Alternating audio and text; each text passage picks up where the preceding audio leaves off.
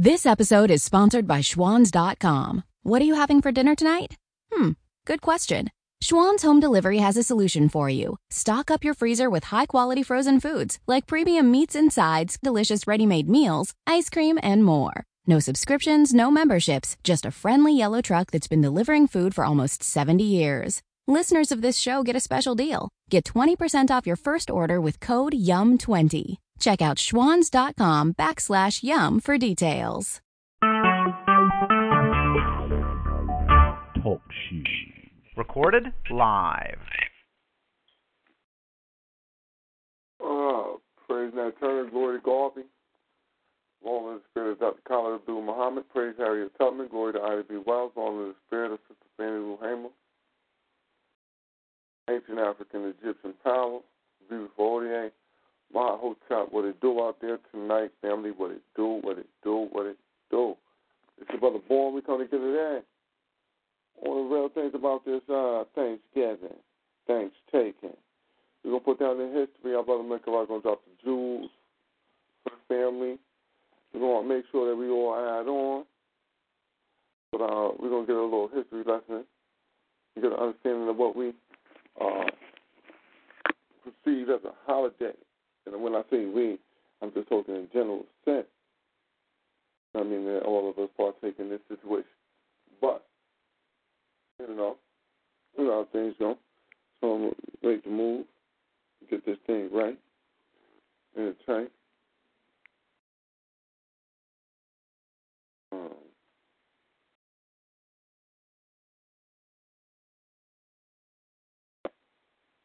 let me get my uh, let me get my talk to open.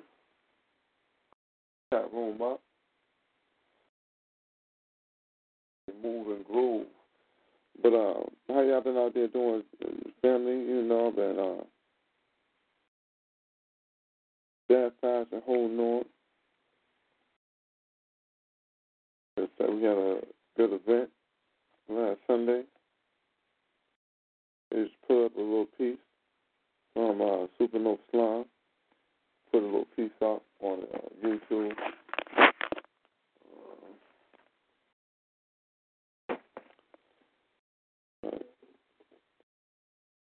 See if I can open that up. Yeah, open that thing up, but uh, girl said we here, we here. Make sure we get anything and move in the right direction.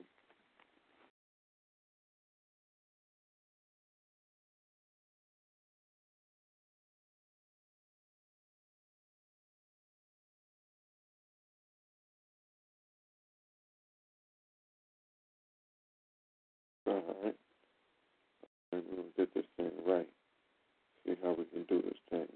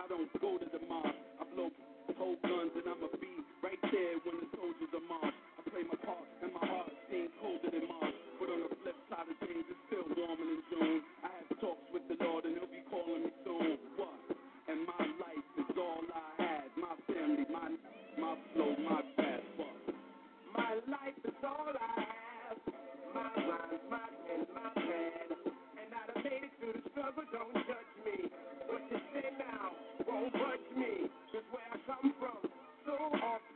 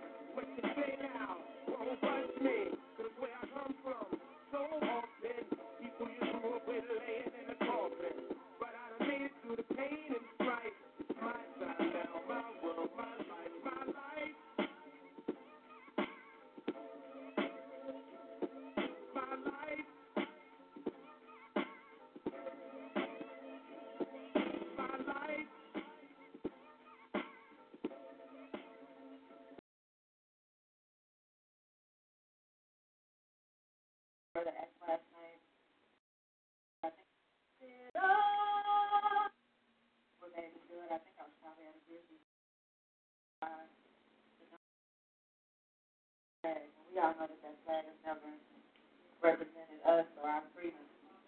So at this time, like the pastor would ask you to do, I'm going to ask you all to stand.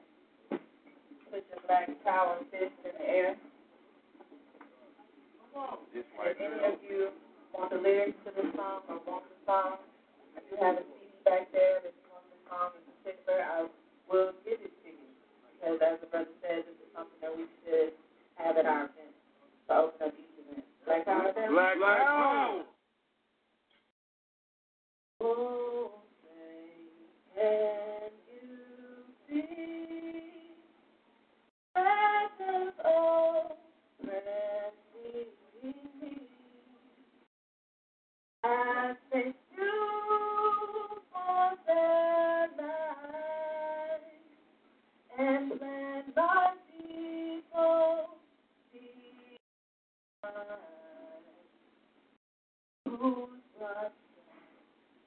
and my soul.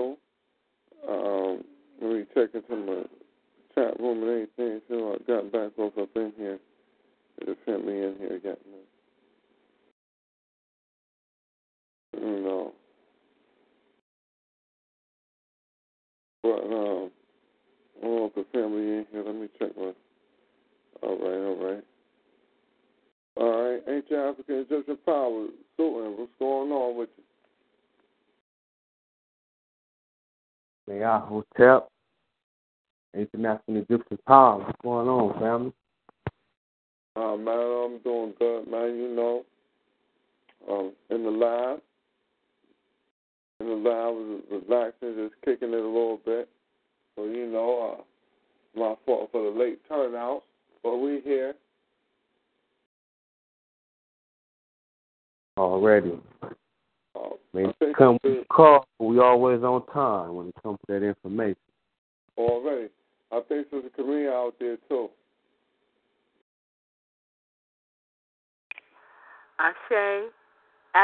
Ancient Egyptian power, my Hotep family. Uh, what is doing? What is doing? What's going on tonight, family? How you doing tonight? Misgiving Day free.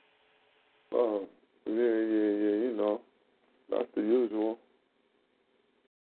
So, cats ain't nothing new. I don't boycott. I don't boycott. My culture just don't allow me to do certain things.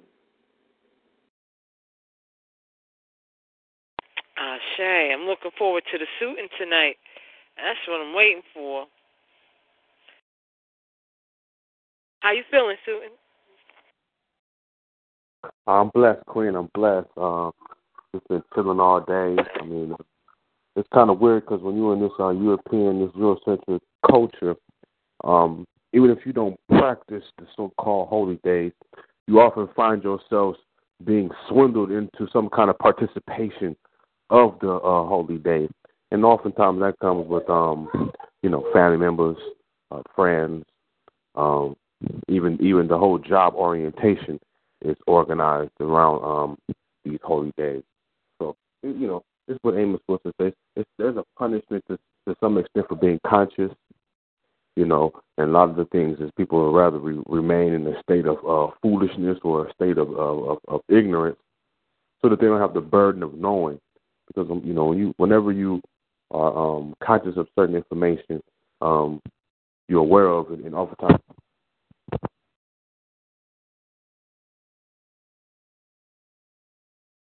think tonight is uh, a gathering of minds, if you will. Those who, you know, are, uh, are familiar with the um, history of the holiday. You know, the numbers are small, and in regards to those who choose not to participate in the holy days, even smaller. So, you know, having shows like this is really uh, uh, good, so you can have yourself associated with like minds. So we have a good show tonight, man.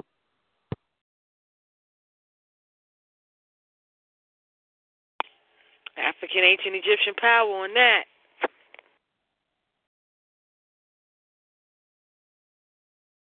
What's also funny too is um moving moving forward, um as this is um Thanksgiving, you know, one can't help but reflect on the situation that's taking place in Dakota with the pipeline and um the uh use of violence that's being portrayed on you know it, it's weird because in America you have it's, it's so hypocritical. If you have two factions that are in power and one never claims responsibility for the other. So on one hand, you, the illusion you, you will want to believe that this is one government, one uh, you know that has laws and uh, things and such put in place. But then again, you have these private companies, and what's even more weird is that whenever these interests, it shows the money relationship between the two. You know why the whole the whole purpose of politicians, the whole purpose for politics, the whole purpose for voting. Uh, mainly, that shit is just uh, pursue the values of these private companies who donate these money to the government. So they real hush hush about this shit. So once these private companies, like for example, secure a contract with the industry to produce a pipeline, even if it goes against the ethics and the cultural resource management of the Native Americans and so forth, it has no uh, legitimacy because we're going to see the government protect those values of the private companies. You see what I'm saying? Yeah, Give you a, go ahead, brother. saying that the government is actually created to protect. That's how the Constitution is written. It's really, really written in a mannerism to protect the private corporation more than the private person. Exactly. And we're we're we're getting a, a, a, a glimpse of it now. Um, last uh, media footage I heard, or anything I heard lately, was that these police were using water hoses on these people in 32 degree weather. Goes back to what Amos Bush says when, he, when we talk about power. And when you talk about power and how positions of power placed in society, yeah, there's something there. What's even more uh, uh, uh, sinister about the situation is that when you empower, you also even have the authority to dictate who can and can't use violence. And in this case, in this case, these Native Americans would be deemed criminal if for some reason they said, fuck this, y'all hitting us with water hoses and shit, and uh, somebody got hit with a bow and arrow. I'm just being sarcastic, but just to give you an idea of how they were twisted around, even though they're the offensive uh, people who are, they're they're they're demonstrating violence offensively, while the Native Americans are defensively maintaining their position and not not uh, uh, uh, uh, breaking the ground. You know what I'm trying to say? They're not falling back. All they're doing is standing their ground, and so their position is defensive. Reminds you, is chess. The white the white side always goes first in chess, and in this case, you're seeing them demonstrate use of violence, rubber bullets, you see what I'm saying? In, they would rather just shoot their ass down as their grandfathers and forefathers did in the past, but because they have a uh, illusion of inclusion with this melting pot political lie of America. They, they can't allow that to happen. You see what I'm saying? And they won't allow it to happen until you know. That's when you're gonna see. They even allow how many media uh, trucks can pull up, who can't pull up. You see what I'm saying?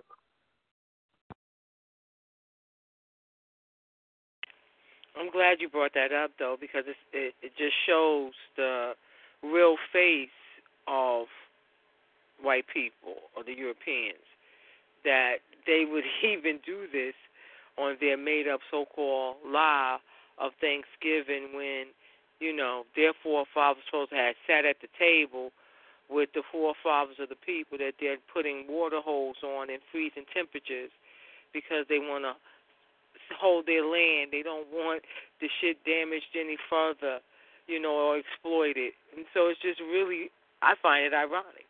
At 2016, here we are, you know. Right. I was on uh, Google Google Plus, just you know, looking through some posts. Okay, hold on. No. Here. Well, you better learn how to open it. I was um on Google Plus and I was checking out uh you know just some posts and so forth, and somebody had posted a political cartoon up, and it was um a, a black a visual black person, and the comments above was, you say you got a Native American in your family, but you still celebrate Thanksgiving, and I just chuckled to myself like, mm, just there, goes there goes to show you right there how you know you have a lot of our family members who run from the term being African, um, will will, will gravitate towards uh, claiming that they're Native American, and then these these these these silly individuals will go around and invite you to their house for Thanksgiving. if you if you discuss or you talk to uh, any Native American, if you you know, it's funny because I want to say this before I make this comment. Um, to show you the humanity of the African. Anytime, uh, everywhere in America where you've seen black leaders speak, we are the only one who acknowledge the Indian massacre and Holocaust. You have I have never heard any ethnic or so-called racial group show any apathy or, or, or, or be sympathetic or empathetic to any of the uh, needs, concerns of the history regarding Native Americans. I never heard any Asians stand up to Japanese. You see what I'm saying? They've always been the Africans in America. To show you, you know, it's hypocrisy. Because on the same note, I've never seen you, you'll never see a European apologize for the for the injustices that they committed against us or Native Americans. To give you proof on that, if they really were sincere about the policies that they put in place with these treaties, you would have never seen them folks even want to step over and invade that land in the pipeline. They, they they wouldn't even want it because of the history. You see what I'm saying?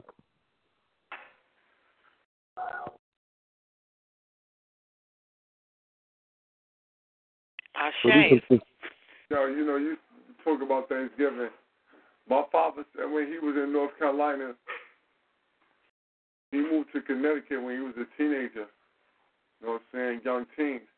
But like 15. But when he was in North Carolina, he said, "Yo, they never even celebrated Thanksgiving.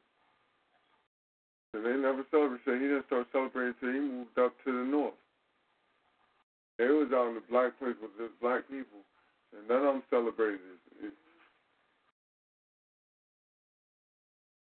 And see, if you talk to any Native American group, or if you read any history uh, regarding Native American culture, one thing, a couple things you're going to find in contact with this in their culture. One of them is what you just stated. They have no historical recognition or practicing of Thanksgiving. That's one. The second one is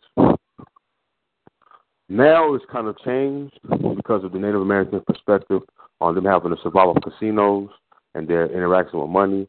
But after the Teal uh, uh, the, the Teal of Trails, this is when uh, Thomas Jefferson, who was the president at the time, um, had them march from the Florida Seminole region to what we know called where the four civilized tribes were moved, which was in the area of um, Oklahoma mainly.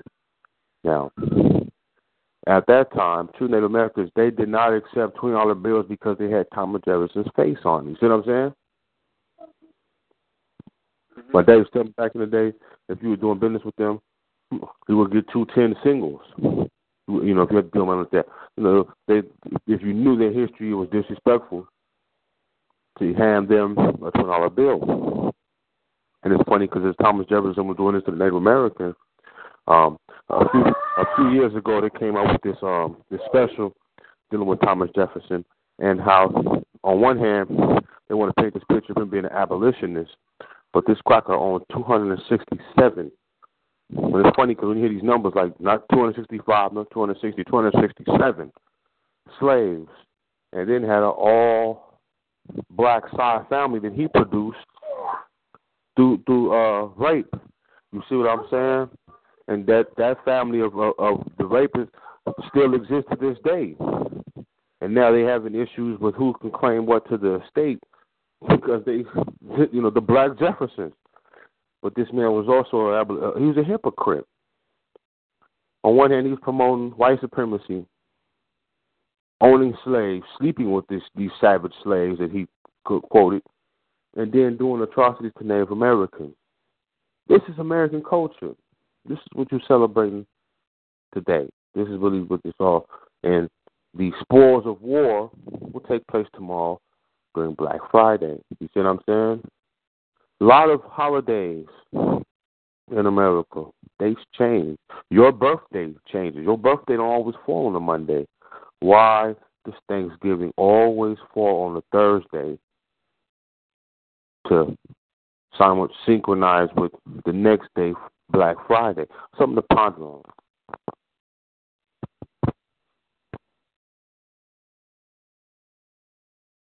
Am I the only person who's made that observation, family, or have y'all noticed that as well? Ashe. If someone was to go to a map right now, and for example, look up the the the birth of the holiday for the so-called birthday of Christ, which is uh, December 25th. Never, sometimes December 25th fall on a Monday, Friday, Saturday, Sunday, etc., etc. Now, first thing one will want to ask is when did Christmas become an official holiday? And in America, when did Thanksgiving become an official holiday? And going back to my comments earlier regarding um regarding Thanksgiving always falling on a Thursday.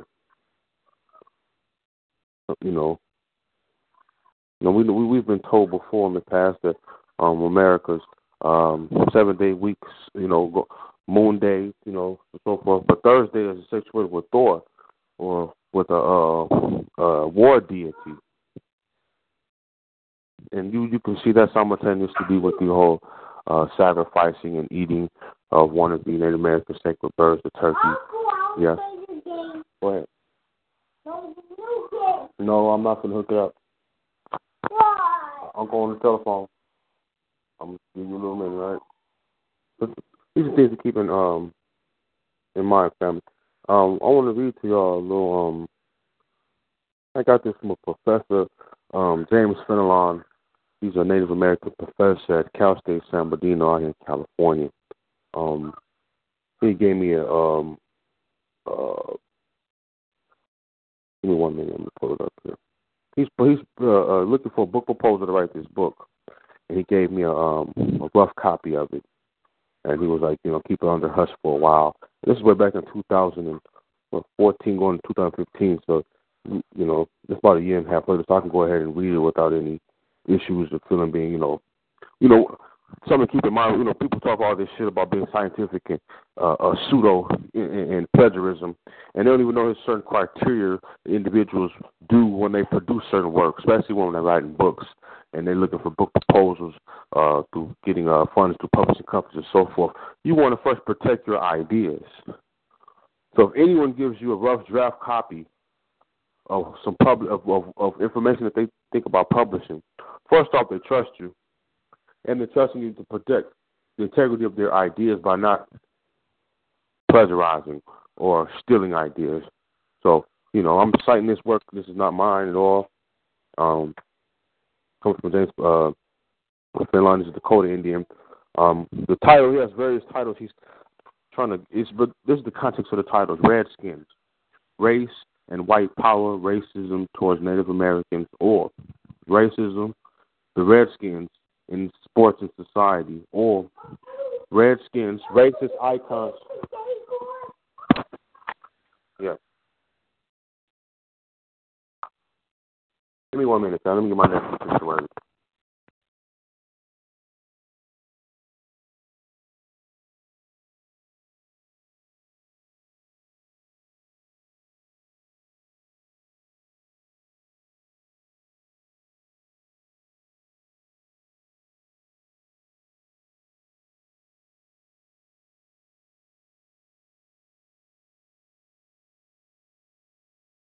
All right, family. Y'all ready?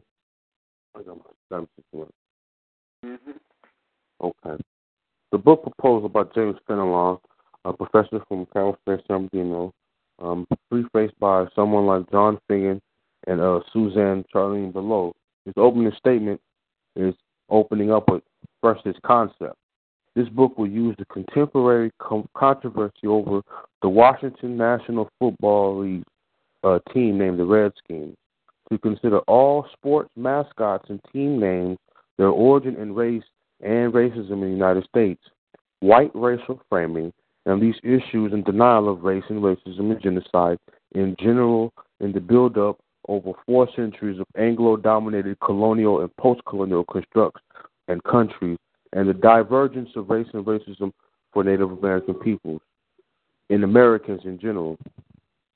Surveys and direct field experience will support the primary thesis that, quote, the Redskins, as a name, and the Cleveland Indians mascot, Chief Wahoo, are perfectly are perfectly exemplary of symbolic, systematic, racial, and racism uh, supposed without racism. Mm.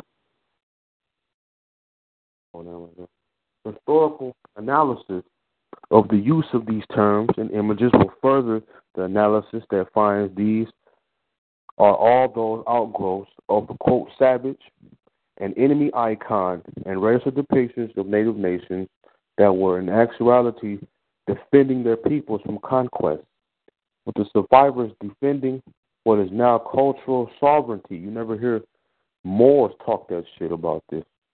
Moral so- cultural sovereignty. All this can be found in the official statements of the National Congress of American Indians. For authorship. Nephew, yes.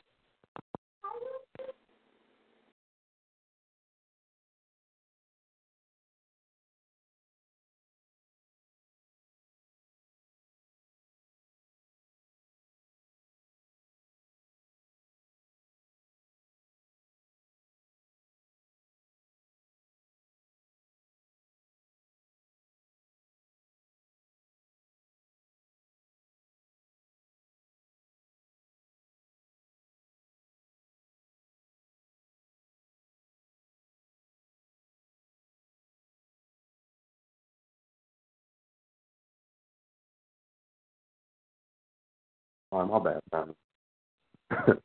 now, let's get to um some sources that he's looking for in authorship. The author is particularly well uh, positioned to complete this work with direct field experience and later scholarly work with the Cleveland case in the 1990s, with two books that both deal with Native nations and indigenous peoples, with close experience of the Washington, Cleveland, Chicago, and many other cases with the scholars and indigenous leaders above, and as enrolled member of the Standing Rock Sioux Indian and the initiate the intimate experience of the NCAA fight over all those images as well. The market. He's going over the market that he's looking uh, to produce this type of work. If this book is short and relatively inexpensive, many course and programs might use it as a text and or additional secondary text to Native American studies. He's trying to get this work published for curriculum, uh, especially as a hot topic like it is and will be at my university alone. It would fit right into racism. Uh, SSCSI 316, that's a code for class. Sociology and Racism, which is Sociology 410. Native Nations and American Studies, that's class I took. Social, uh, uh, uh, Social Sciences 525. And their respective counterparts and other disciplines. Because of recent fronting of this conflict, it should do well in the media driven markets as well. The format. I estimate about 15 to 25 pages maximum for five topical chapters, two through six, and 10 pages more or less for, for an introduction and concluding chapters, counting illustrations, charts, and perhaps some data. We will attempt to make this very direct, forthright discussion of racism in team names and mascots. Now, just, you know, 25 page chapter minimum. You see what I'm saying? Time frame. This is important. Most most uh, intellectuals don't give you a good. Uh, they give you a setting, but kind of, they bounce around with information. Time frames. The major drafts of this book should be completed by the summer of 2014. The Cleveland cases were done in the 1999. The Washington surveys are nearly complete, with abbreviated analysis. February, and the most of the historical discourse only needs to be adapted for uh, existing sources. It will be best to announce its publication by the majority or major disciplinary meeting starting uh, August 2014. So you see, uh, this is well in the works. Uh, completing work. The newest potential competitive work will be Everybody Says that on Sunday. Um, this is a uh, references. The Native American Mascot Controversy Handbook by Richard King in 2010. Uh, Showdown, JFK and the Integrating of the Washington Redskins, 2011 by Thomas Smith.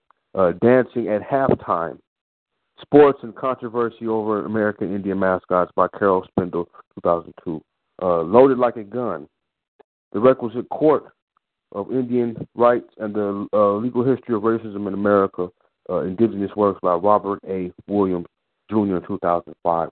Uh, this book will differ from others in the general category and field because of its focus on placing racist mascotry and team names in white power, racial framing, and in its historical rapist and racist practices of racial formation extending back to hundreds of years. Furthermore, the words and icons will be directly linked to the genocides and genocidal discourse that produced them. Also, this work will use this work will use the only extensive survey work on racial and racist mascots and team names to debunk the uh, rigorous racist claims of the AP and Sports Illustrated bogus claims on what Native Americans believe. Similarly, the book will examine the covert racial denials by academic linguists and historians. For this indigenous, quote, indigenous perspective, see the proposed preface statement above or below. I'm going to read it to y'all. Likely prefacing uh, statement on Native Americans The American Nightmare as the American Dream. A white man and an elderly Native woman became good friends. So the white guy decided to ask him, um, What do you think about Native American mascots? The native elder responded, Here's what you've got to understand. When you look at the black people, you see ghosts of all the slavery and the rapes and the hangings and the chains. When you look at Jews, you see ghosts of all those bodies pulled and piled out of death camps. And those ghosts keep trying, hold on, and those ghosts keep you from trying to do the right thing. But, quote, when you look at us, you don't see ghosts of the little babies with their heads smashed in by rifle butts at the black hole and other folks dying on the side of the trail on the Oklahoma while their families cried and made them uh, uh, make them feel uncomfortable, or the dead mothers at Wounded Knee, or the little kids at Sand Creek who are shot for like target practice. You don't see any of those folks. Instead, you see casinos and drunks, junk cars and shacks, Well, we see those ghosts. And they make our hearts sad and they hurt our little children. And we try to say something to us, get over it. This is America. Look at the American dream.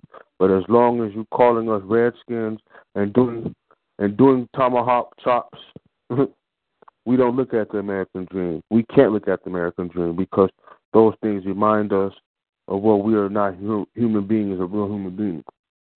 And when you people and when people aren't human beings, you turn you can turn them into slaves or kill six million of them or shoot them down like the the uh, Hotchkiss guns and those near them in the graves of wounded knee. Now we're looking at the American dream, and why should we? We haven't woken up from the American nightmare. See some, see some uh, uh, parallels and connections with reference, like I was saying earlier. The only ones who seem to denote um, the black experience to some extent are Native Americans, and on the other hand, those who seem to acknowledge um, the injustices by whites on Native Americans are African people in America. So these are things to keep in mind. Um, I'm going to email you guys just for overview because he has some good images on here as well. Um, the table of contents will go as, as follow. Uh, introduction, Chapter 2 will do a racial formation and the Indian as a red man. 3 will go into the redskin, race and racism, and social linguistic analysis. 4 will be surveying the landscape of racist America. That's the chapter I would like to. Uh, I told him this when he when he when I got through reading this. I said that's the one I want to uh, examine. Surveying the landscape of racist America, where these areas are most at. We know you know predominantly, but it's shifted uh, mainly towards the north. Uh, and that's funny because I, I I was watching um home or the Hidden Colors for that brother Carr had sent earlier today, and uh, they were going over. They had to break that down. How um one of the biggest urban legends was that slavery mainly took place in um the South, and he was breaking down how New York had the biggest plantation in America, and the main place that they took us down to was on Wall Street. And how you can go find a documentary that's out right now, and they'll go and show you that the slave uh, uh, dungeons underneath Wall Street.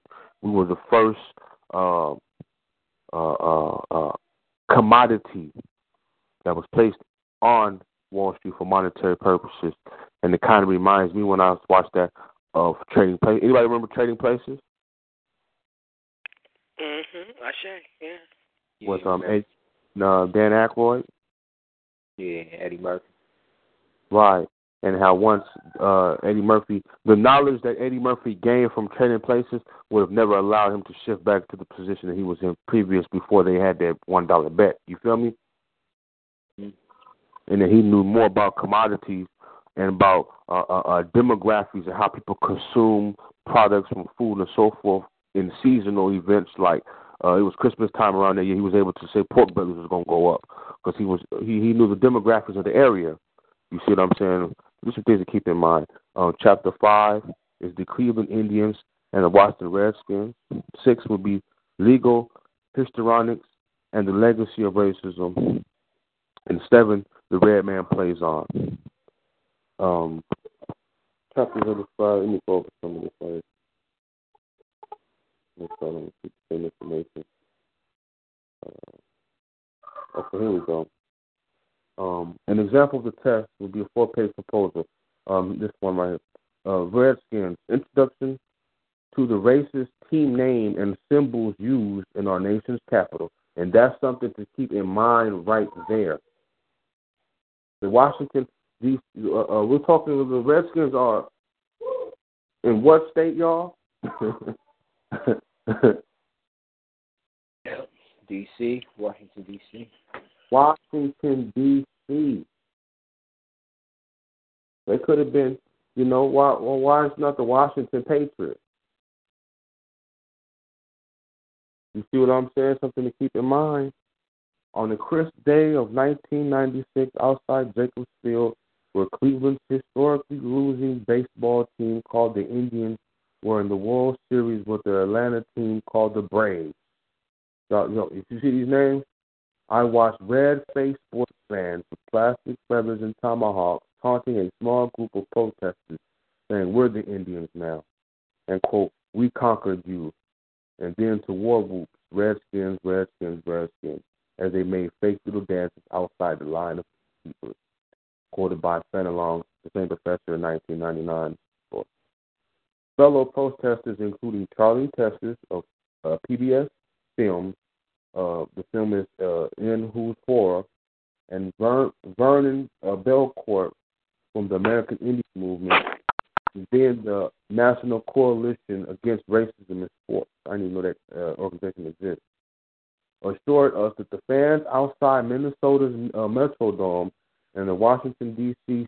Uh, National Stadium were just as bad, often yelling, Kill the Redskins, or Redskins will be scalping you, depending on which team they supported. Following this, um, this reference I'm reading, they have a great picture of a of, of, political propaganda depicting a photograph of a mass burial at the event at Wounded Knee that took place in 1890. Uh, and in this photograph, they superimposed the United States government killing mostly in, in, uh, indigenous people over the last century. Uh, this was done by Marty Toubours from the American country, uh, December 30th, 2006. Moving along, um, Rick Reilly, uh, one of the advocates at uh, ESPN, um, there's another political par- uh, uh, cartoon here, and uh, he's giving an uh, introduction to his second uh, chapter, the formation, racial formation, and the Indian as the red man. Um, the production and reproduction of racist terms, dominant group produces, uses, reproduces, and defends racial terms arising from systematic racism. Uh, racial imagery over a half of millennia, conquest, genocide, cultural too. Mm. He's clever with these words. Racial domination, progressive era of racism, and the contemporary reproduction of racial terms, names, and images uh, as the uh, National Coalition of, uh, of Native Americans uh, down. Um, racism, redskin, race and racism in social linguistic analysis. Mainstream uh, institutions soften and defend the race-based names of redskins using Ives Goddard. I can't pronounce this nigga's last name. As G O D D A R D. How you pronounce that, y'all? Goddard? Anyway, Ives Goddard article analysis uh, to demonstrate racial dominance uh, in new uh, new forms of scientific racism arising from the vowed halls of linguists of the Smithsonian Institution. Some of these words were savages and Negroes, Indians and blacks, Redskins and niggers, Jim Crow and reservations, 20th century post civil rights movement.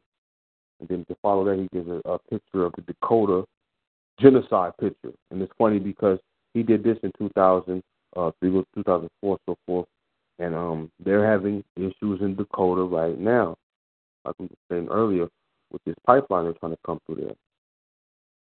Okay, here we go right here. This is a, a prefix for the fourth chapter that I was speaking on. Um, surveying the landscape of racist America. How white, how quote whites accommodate, appropriate, and reinterpret race terms to reflect the quote new racism in race specific terms. Historical contemporary uses to soften and defend past practices are no longer relevant. We will discuss genocide first and then link that to the racist philosophy and orientation of teams like the NFL Washington Redskins. From the Sports Illustrated to the Pew Annenberg survey, post genocidal struggles over racist terms, non scientific bias, preherent of social engagement, racialized identities, all as denial as systematic racism. Mm. The savage noble and the hostile, the enemy other and the enemy combatant.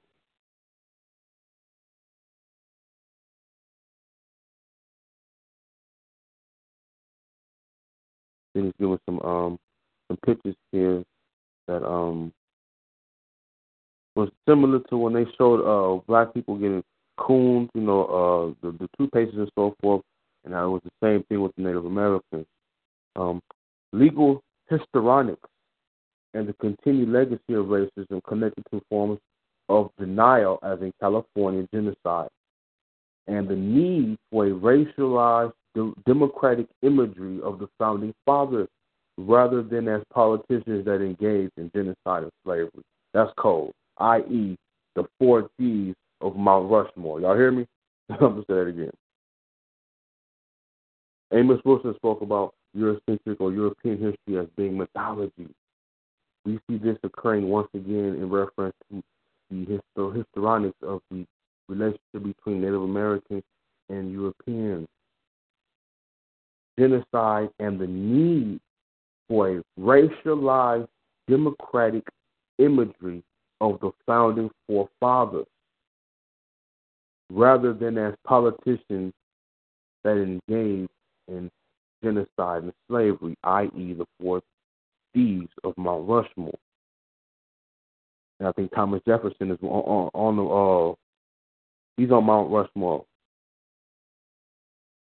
Um, the red man plays on, even as indigenous people across the globe stand up for sovereignty and plural nationality. That's a word you uh, uh, you, you don't hear Moors talk about. Plural nationality and the UN Declaration on the Rights of Indigenous Peoples with a closing statement on how this image imagery is in, indicative and in, indicates of how global racism, racism pers, uh, pers, uh, persists even as highly educated people populate. Honoring uh, some more imagery.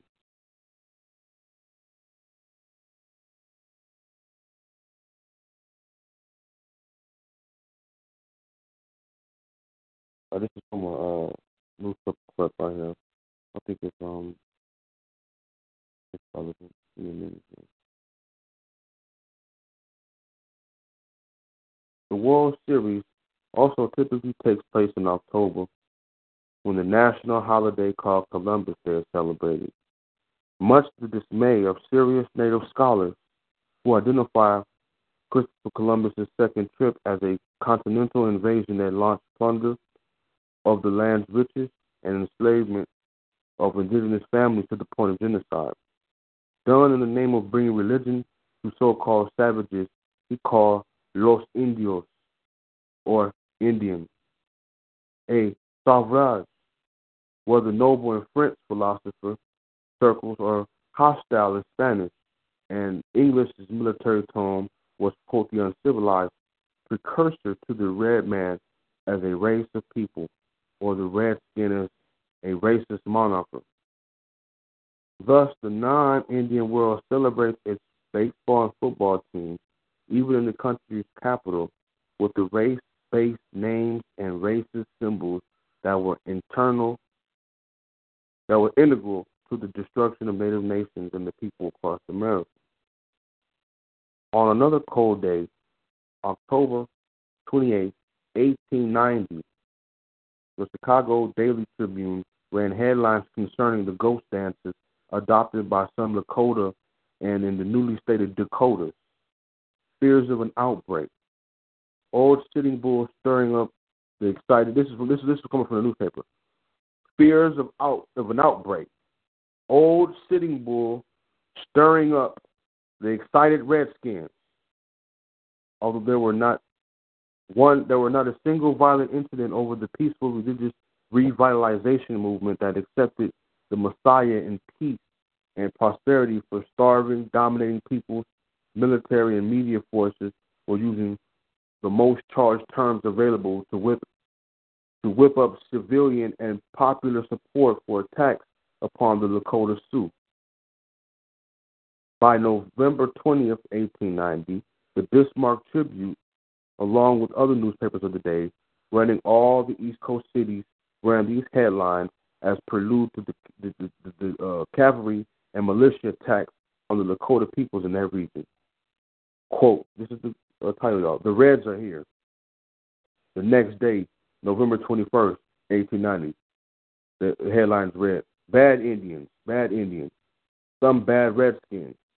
Then playing upon the fears of white population, the paper wrongly said there were notorious cutthroats who were in the Custer and the Minnesota massacre which were battled some 15, 20 years earlier an entirely different region. The United States Commission of in, in, in Indian Affairs and the CIA then worked in cooperation with the United States Army. I hear these these factions. Why the fuck the CIA and the goddamn States Army operating out the uh, uh, General Sheridan's headquarters in Chicago to get the United States president to order arrest of the religious leaders once again eliminate feeding race uh, uh, rations causing starvation in the coming upcoming winter, and to transfer responsibility for handling the ghost dance. Mm. Matters to the military, who quickly moved to arrest and then kill Sitting Bull on Standing Rock, and restlessly pursued the fleeing families from the Cheyenne River to Pine Ridge where Lakota leaders surrendered their arms and were supposedly massacred by military and militia forces. Women and children, some older, numbered along more than 300 at Wounded Knee.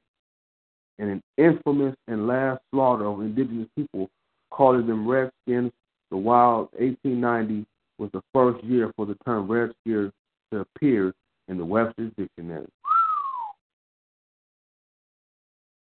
I'm gonna rest my time right there. Anybody want to make any comments and so forth?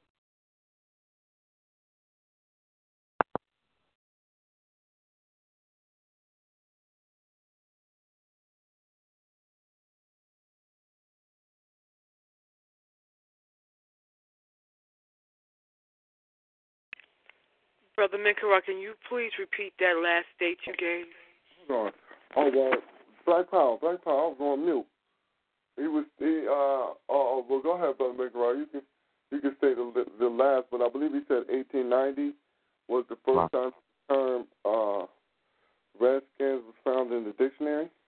Okay, keep this out. He's giving the context to how some of these words have a historical context, right? He's giving you some issues that the, the, the same Dakota Sioux. I'm pretty sure that there's Sioux over there that's going on now. I'm tying this into how what he this this is all tying into what they're doing to the Sioux now, just like they were then, right?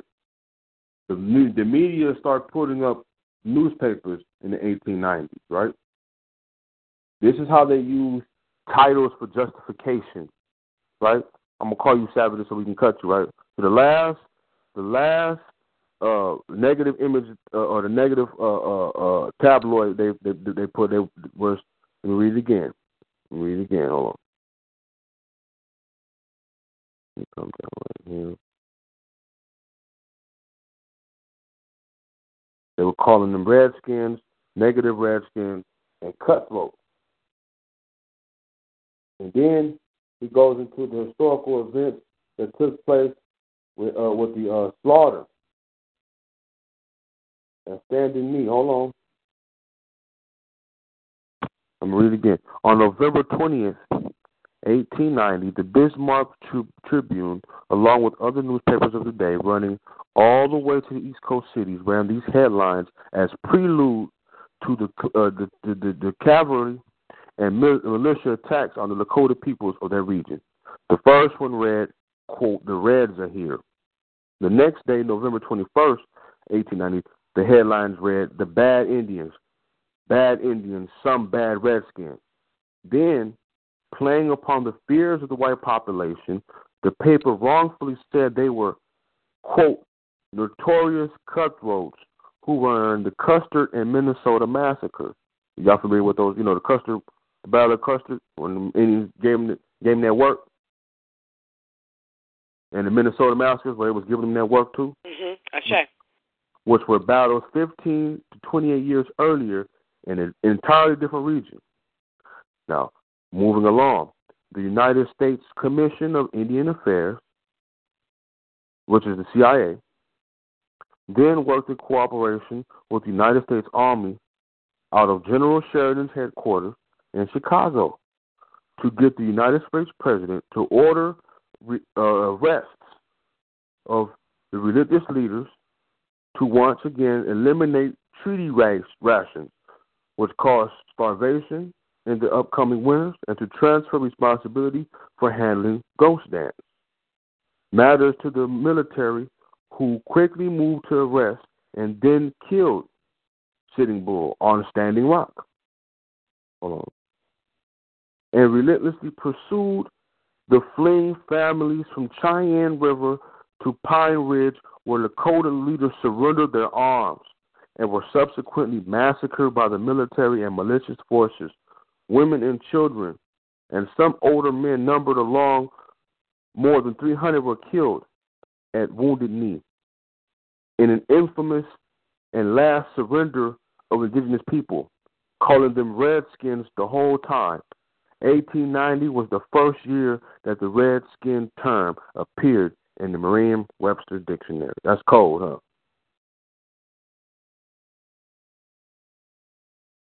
Check. Right.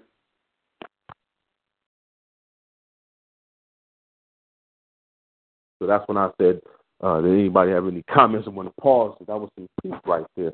So then he's giving you a linguistic origin to when this term redskin exists, and it has to do with following campaigns of propaganda to slander their name, which was followed with the massacre of of Sitting Bull, the murder of the leader, uh, uh, Sitting Bull on Standing Rock. They pursued the family. It's just something to keep in mind too. Is when you when you read about the, the Trail of Tears, the Trail of Tears, when uh, Jefferson marched them out of the Florida region all the way to Oklahoma, they made them walk. That's what they call the Trail of Tears. While they were accompanied by military personnel on horses. this cracked us something else. You see what I'm saying?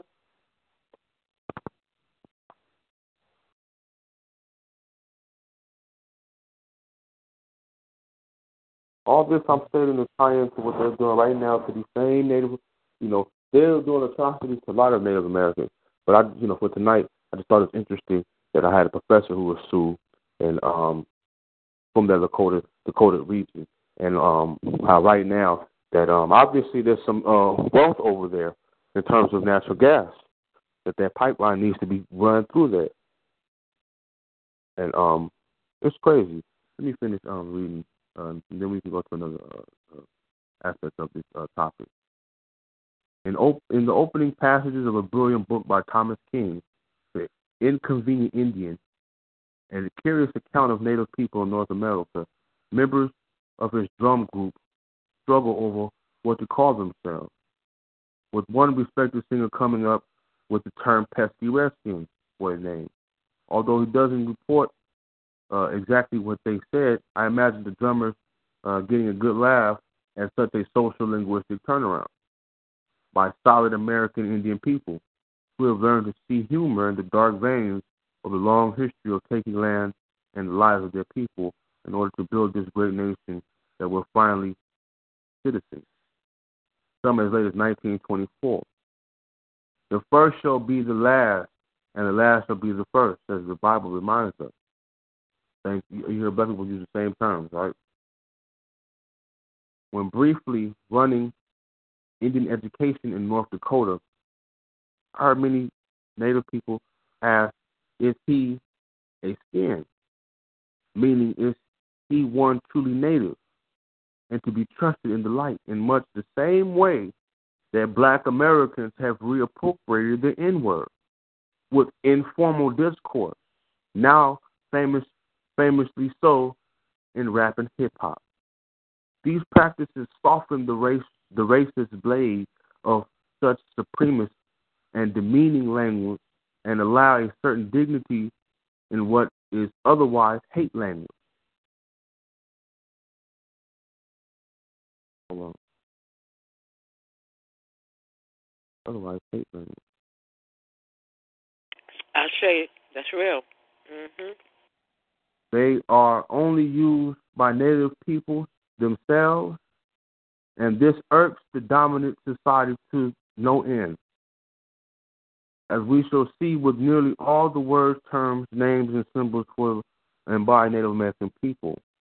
Uh, Mary Louise Defender Wilson, respected traditionalist of the Dakota and uh, Hidatsa people, appointed as the North Dakota Native American uh, Centennial Chairperson in 1989, gave lectures and talks uh, to many of my classes here uh, as the 21st century started. And in the sociology of race and racism course, she was asked what the Sioux word for white man was. And so she responded by saying that Dakota people do not associate colors with people with traits or experiences.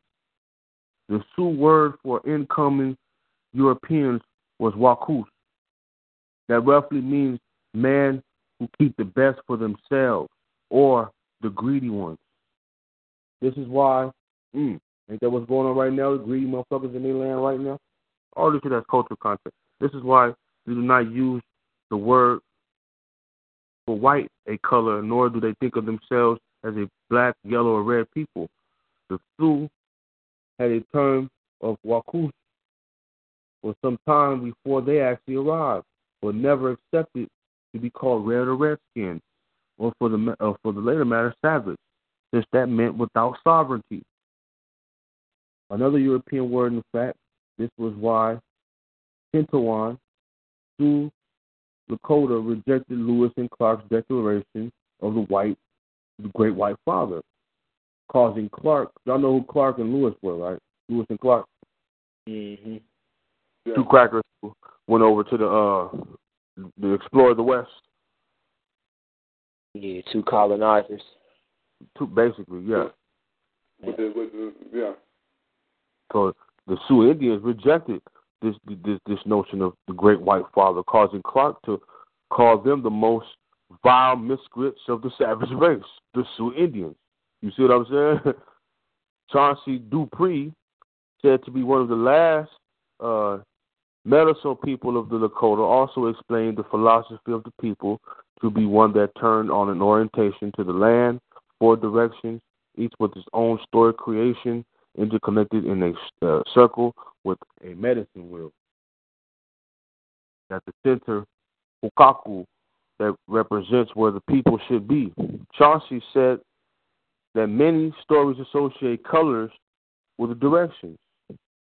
Evidence in medicine ties and flags the Sundance, with black to the west. Sometimes dark blue to accompany death, red to the north, yellow to the east, white to the south. He, re- he remarked that it was strange as the Lakota saw meaning from the natural world that they made up totality of the environment of the land. Maka, seen as a mother or grandmother in spirituality, sometimes means Mother Earth. That the Wukasu saw the same colors as respective. Hold on. Yes, sir.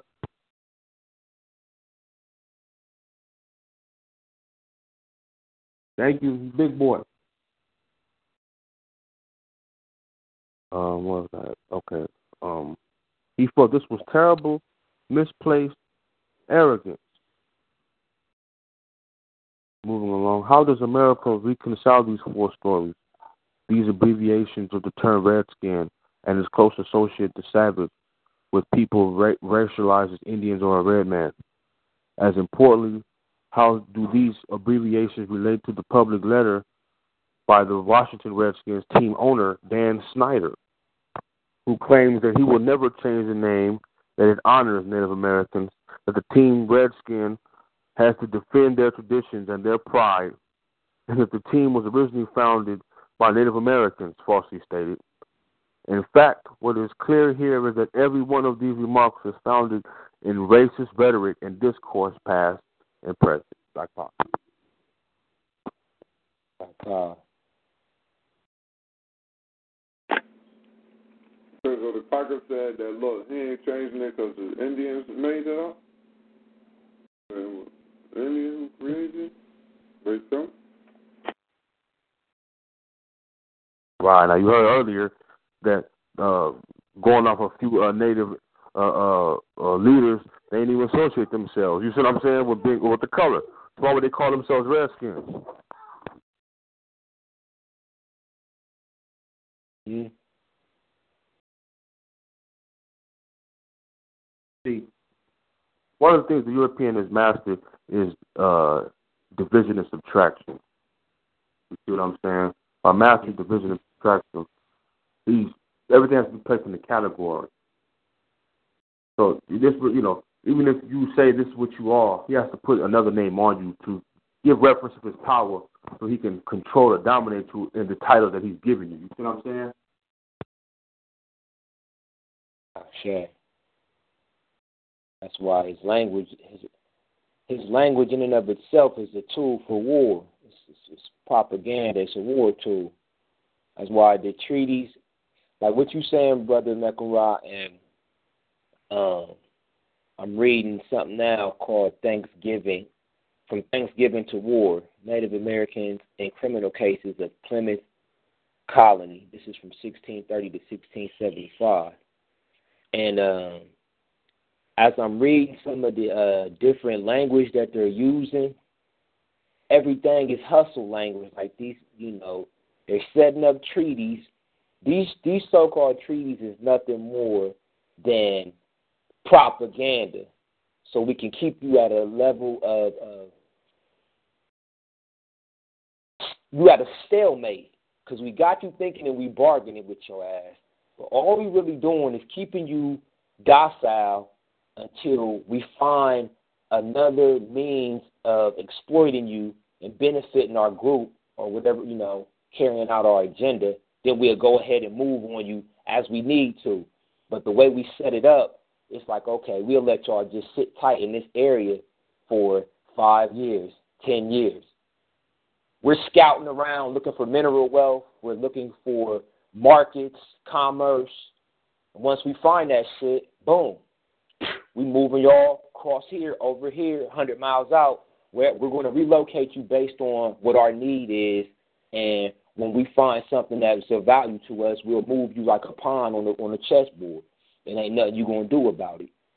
But if you was dealing with them in a manner as if you already understood you was at war with these people, you would understand there's nothing that they say or any paper treaty that they create that you that is legally binding because you're dealing with a scoundrel. Um, in this document I'm talking about, like this is section two. Um, this is called methodology and background, and uh, like I said, it's called uh, Plymouth Colony Archive Project. Uh, from Thanksgiving to War, section two. Uh, I'm gonna start. I'll start second paragraph. Um, this paper concentrates on the period from 1630 to 1675 for two reasons. First, before King Philip's War between the uh, Wampanoags, Wampanoags and colonists in 1675, I think I'm saying that right. The tribe retained at least some degree of autonomy from the colony. By and large, the English settlers essentially considered the tribe a foreign nation whose members, when in the colony's jurisdiction, were subject to the colony's laws. After the war, a totally new pattern of relations emerged, which provides a natural break in analysis. There it is right there. Okay, nigga, we, we got one mode of operation for you. Once we dominate and conquer your ass, we switching it up. Okay, whatever we decided we were going to do with you, now we're going to do something else totally different with your ass. So fuck whatever I just told you two years ago. That's out. So let me continue on. Said, uh, after the war, a totally new pattern of relations emerged, which provides a natural break in analysis. Second, increased persecution of Native Americans by the colony after King Philip's War resulted in an enormous number of criminal cases, the sheer volume of which would require a completely different approach than that taken in this paper. The court records of New England colonies provide expressions of native actions, feelings, and values, special laws for Indians, records of land transactions, civil suits, and criminal cases involving native people all reveal otherwise inaccessible facets of their 17th century lives. Special laws that applied only to Native Americans clearly illuminate colonialist, uh, colonist fears and prejudice, prejudices against Indians. In forbidding natives to drink alcohol, restricting their mobility, imposing curfews, limiting their rights to own guns and other objects, the colonists sought to control the danger and perceive Native Americans to pose. Laws that made Indians subject to English court systems allow colonial governments to maintain control over all Indians who resided in their colonies. Perhaps most importantly, colonial regulations impressed upon Native Americans the English view that laws based on the Word of God and English experience should prevail over unchristian and uncivilized native customs. It is crucial to remember, however, that neither the, coloni- the colonists nor the Native Americans were monolithic groups. Individuals had their own feelings, and it should not be assumed that the actions witnessed in the court records reveal unanimous sentiment within their group. Though we will glimpse these vis- these individual feelings from time to time, it is from time to time, by its nature, this paper seeks to illuminate general trends in sentiment and regulates individual differences of opinion to the background. I have chosen to focus on what I call criminal cases for for precisely the reason that they tend to invoke the most emotion from both colonists and Native Americans. These criminal cases in Plymouth essentially fall into three categories.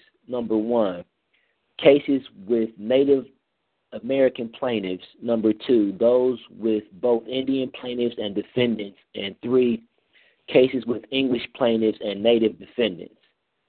In the first 20 to 30 years of the record, the first type clearly dominated, which was what cases with Native American plaintiffs.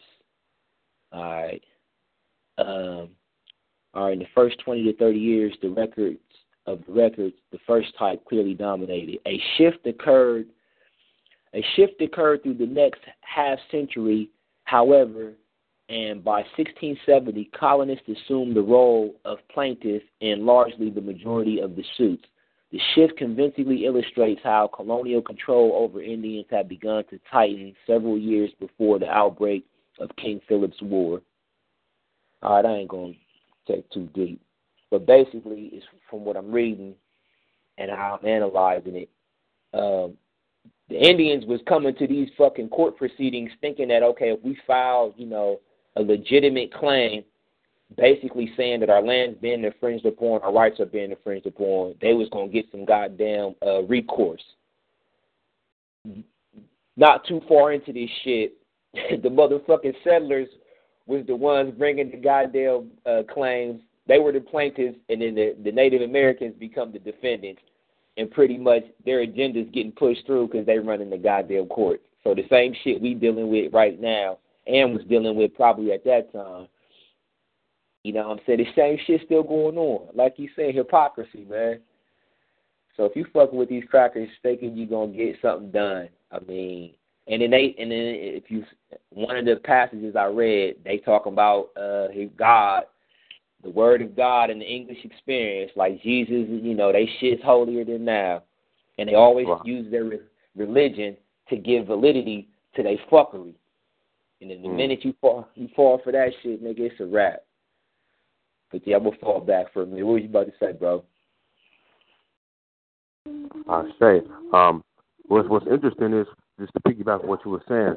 When the Europeans came over here with the Bible, right? What's funny is is that they didn't have a category for the Native Americans. That's why they had to create one. When you when you look at the um the same chart of the races that Hitler used, See, they had they had European had contact with with uh, Africans, Asians, whites, and other uh, uh, and other Slavs, you know, other white groups and so forth, right? Mm-hmm. They came over here. They they never it wasn't in the Bible. It shows you that the, the that book can't be ho- that can't be a book from God if God, who created all people, left a certain group of people out the book, right? so that's why they had to create a title for them, and that title was the the, the so-called savage. You know what I'm saying? The Native American savage was then they used they piggybacked and then used the Calvinists because the Calvinists ran into the same problem.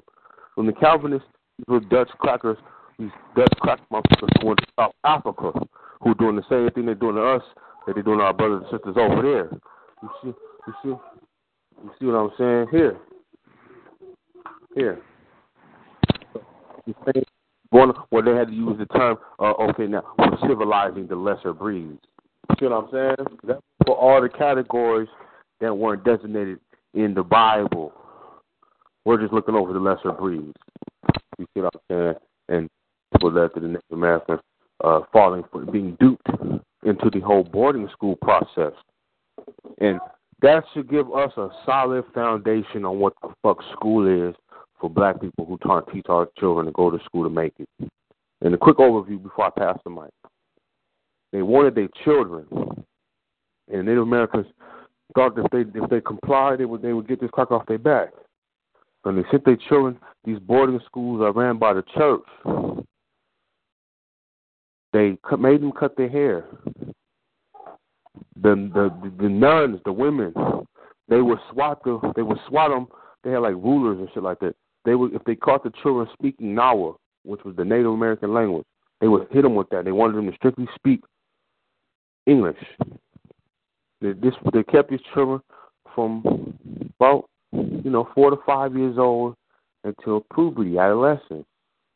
Then they had no uh no reason for them per se. Per se, they had co-op missions for them.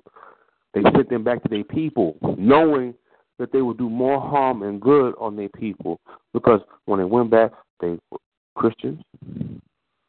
They had a haircut. They did not speak the native language, and they had no affiliation at all with the Native American culture. They, they, they everything, but they, they they they look at the culture from the outside in. You see what I'm saying? This is where the Catholic Church came up with the statement: if you give you the, the children from the age like three till seven, they have them for life, regarding their behaviors on how they're going to instill morals and value principles on your, on the child.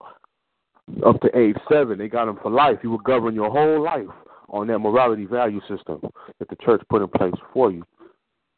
So this is the you know it's a trip because the the most uh, expensive schools are Catholic schools.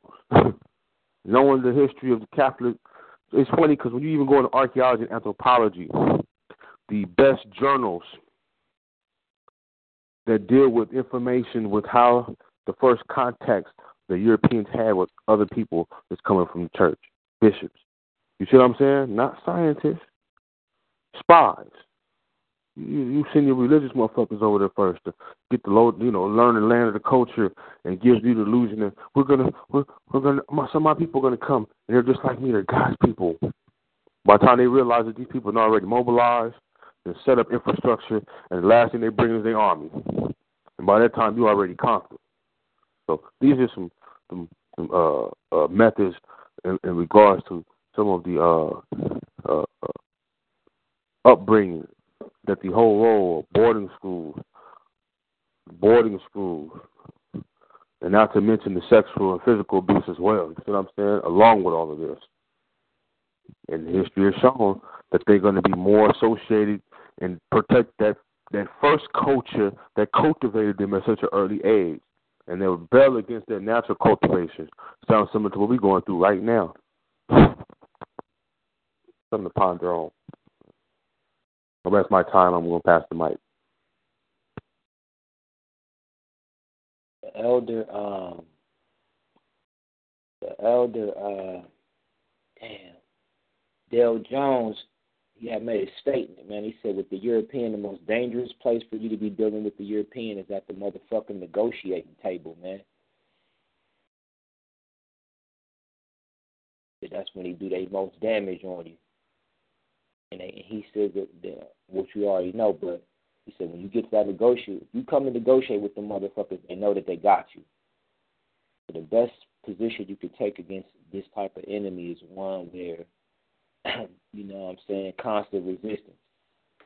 You start making treaties and shit, bargaining, game is over. They know it.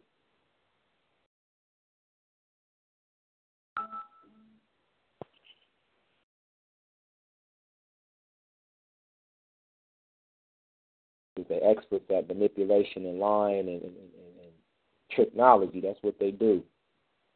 Just like you saying, Brother Mecca, the first motherfuckers they send in is the goddamn missionaries, because then is they slickest ass propaganda agents right there.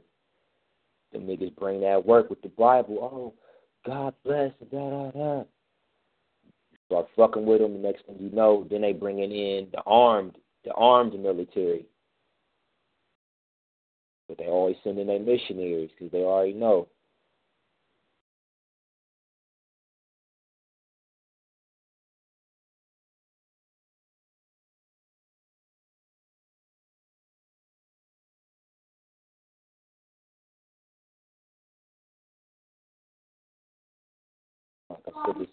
Any other family member any information they want to uh, swing tonight on this Think Tank Thursday pertaining to the topic? What is what is the topic again? Uh, just just for reference, you know what I'm saying? Just to state, just for reference point. Oh, it's quite general, brother. Nothing, nothing in particular. Just dealing with the holiday of Thanksgiving and the historical context. You know what, what we're celebrating and what's its values, and you know tie that in with current events, past, present, and how we do. No doubt. I was trying to find something a little more African centered as far as what our experiences was happening with the African at this time, at this particular time. So if anybody has something on that, that'd be much appreciated. Searching online, but it's a little difficult to come up with when I'm wording it. It's not necessarily giving me in-depth, detailed information as much as just kind of generalizing shit in that time period.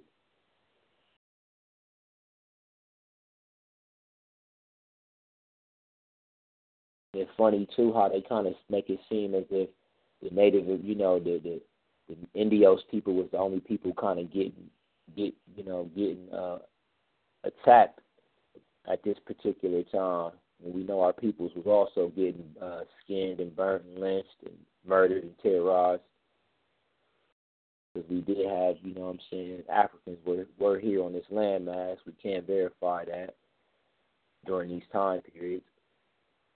And some of these tribes, forgot which family member had said that, some of these tribes, that these early tribes that some of these so-called explorers had found, they were describing them saying they were quote unquote, you know, of Indios descent, but was the description was more towards uh, description of Africans, more so than the silky long hair, this red skin and this silky long hair type shit.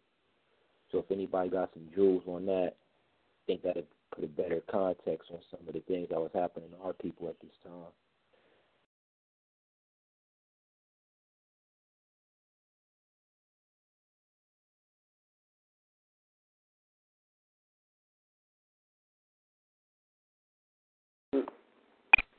I think, brother Minkara, uh, what you what you showed to me is um, the brutality of the European, um, how they don't have a conscience, uh, and how uh, they could use a name like the Redskins to um, demean, dehumanize uh, the people they found here on this land when they got here and to do so even today um, with a football team um, carrying that name, not having no shame about it or anything of that nature.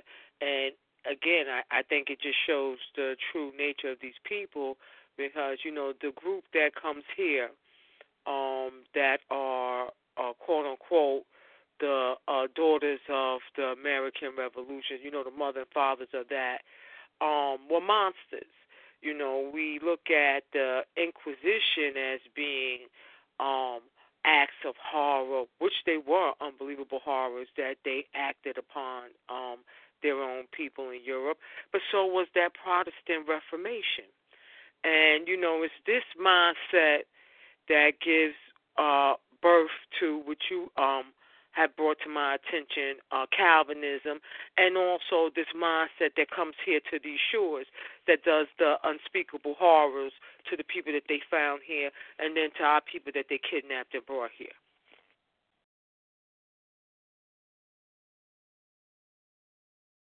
Right.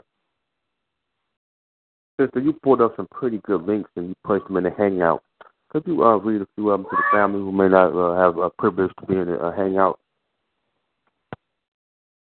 King, I would love to, but I'm away from my source sure. right now. You said what in the hangout?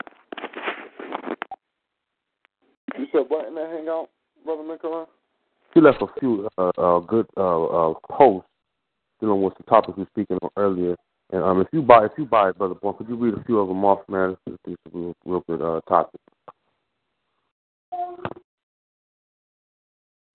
Yeah, but just building off of what Brother Minkara had dropped on the family. You know, with the um days and you know the origin of the days and was something else too.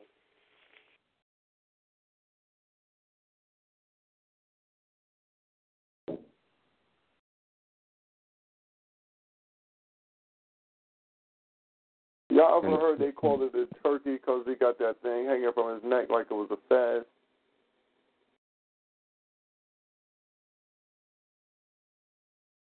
I know, but the sources from the world, you know, almanac. You know, the almanac make uh, books every year, dealing with everything of uh, significance for that year. You know, they come out every year, so just dealing with um why um why uh, Thanksgiving always falls on Thursday. Oh yeah, check. Mhm. And thank you because it was because you threw it out there. I said, well, let me find out. Or at least begin the process. Let me say it that way. Uh, these things come together. Um, can do it. It's, you know, all they various individuals, and they sit there and they ponder on certain topics, try to come up with a solution that's to they all they You know what I mean? Okay there. You just you know we all we all it's just we, we throwing seasons together. We cooking we cooking Thursday dinner tonight, man. You know. I say swine free. Swine free, yes, ma'am.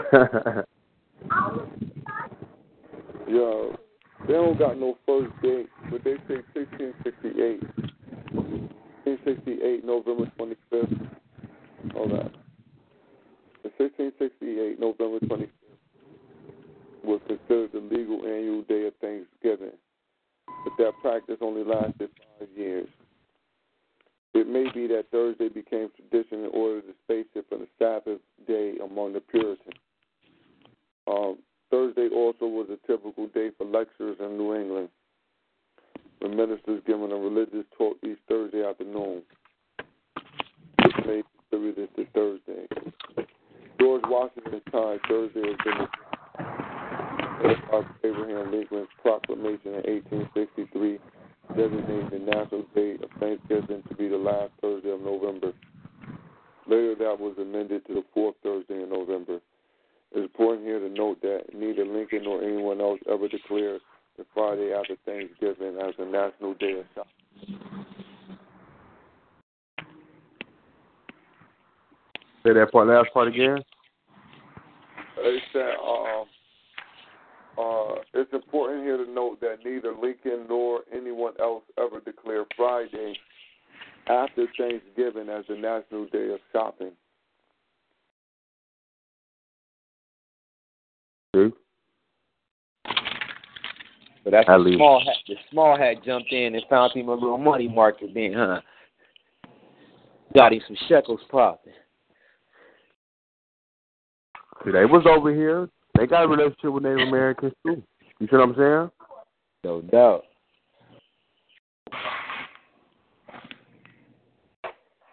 If we assume that uh, Christopher Columbus was a Sephardic Jew origin, and I'm piggybacking off what Dr. Crawford said, there's about six, seven different places they say he was born. If he wasn't, well, they got they got expelled from Spain too in 1491 Inquisition. When they came over, you see what I'm saying? Uh, 16 synagogues popped up in South America since the uh, arrival of Christopher Columbus. You see what I'm saying? Mm-hmm. Now, who they come into contact with? Native. Uh, for the for the sake of the argument, we'll call them Indians, but we'll just say Native Americans, South American, Native South Americans, and Native North Americans. You know what I'm saying? Melanated people. You know, our people. Some of our people was here as well. I'll say. Yeah.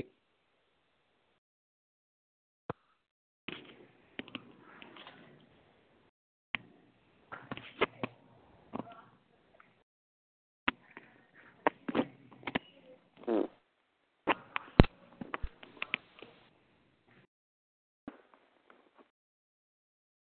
All right. Um,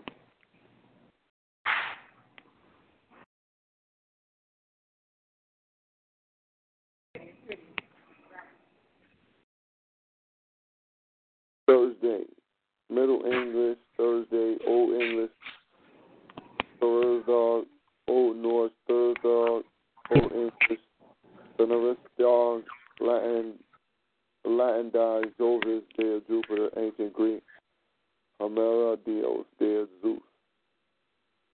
Um, Thor is the North, God of thunder, represent, uh, represent riding a chariot drawn by goats and wielding the hammer Melanor. He is defender of Aesir, destined to kill and be killed by the Midgard serpent. Jupiter, Jove is the supreme Roman god and patron of the Roman state. He is noted for creating thunder and lightning. Zeus is Greek god of the heavens and the supreme Greek god.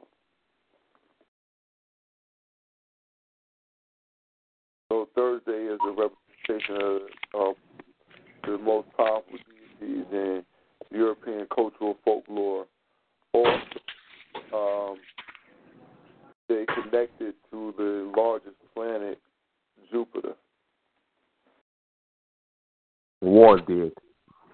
Destroy and then and then create. The, the, the, destruction through fire and lightning, and then the hammer is, my eyes, the hammer is significant in the building, right? But uh, the Thor carry a war hammer. That shit ain't building shit. That shit he carrying is a that ain't no that ain't no building hammer. That's a motherfucking war hammer.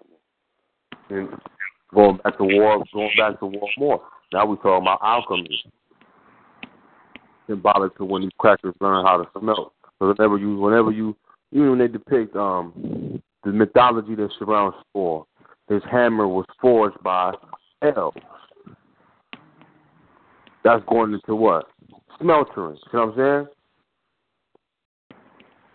Hold on. Who hammer was created by elves? Thor's hammer was forged by like elves or something. They were known to be they're they're great alchemists. See the hammer in, in, in European the hammer or the sword that's that's alchemy that's blacksmith. You know what I'm saying? That's a given history for them. They started smelting iron late, and it, the first application they used for was war. Fire, lightning, and steel. Well, not you know iron, whatever you want to say, but it's all war.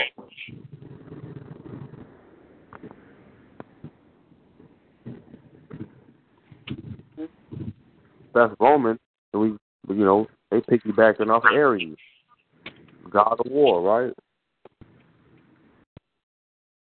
All this mythology, shit ain't real, but what you think of the argument? European history is mythology. That's right. Yeah, it is. Okay.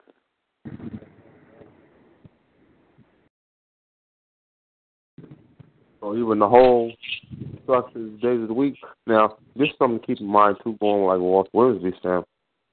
These motherfuckers look how fast they went from thinking the world was flat to learning longitude and latitude. Redeciphering mathematics. They did put it in application again. You see what I'm saying? There's gaps in their shit. So that means somebody taught them that. And that's where we get reference from shit like that from. That's one things we should always keep in mind. So a lot of the information, like them learning how to, if they've been smeltering iron for years and years like we have, you will see it. You will see it mainly because they would have been using that shit like they, once they got it, they start using it on each other. Look at the Vandals. You see what I'm saying? The history of the Vandals and so forth. These are the same people. Just, just conquer, destroy, and then rebuild. The motherfuckers want to conquer, destroy your shit, and then settle there. And it's funny because even said he brought that shit up in the Bible. Kill them utterly and live in a settlement. This is this is this is commandment that, God give motherfuckers in the Bible. Kill and live in a settlement. Live in a pasture. Now we talking about the same people coming to the so-called New World, Mm-hmm. and it's the same culture. Dig. And these motherfuckers have holy days to give reference to their ancestors who laid the foundation for their motherfuckers' success. That's all it is.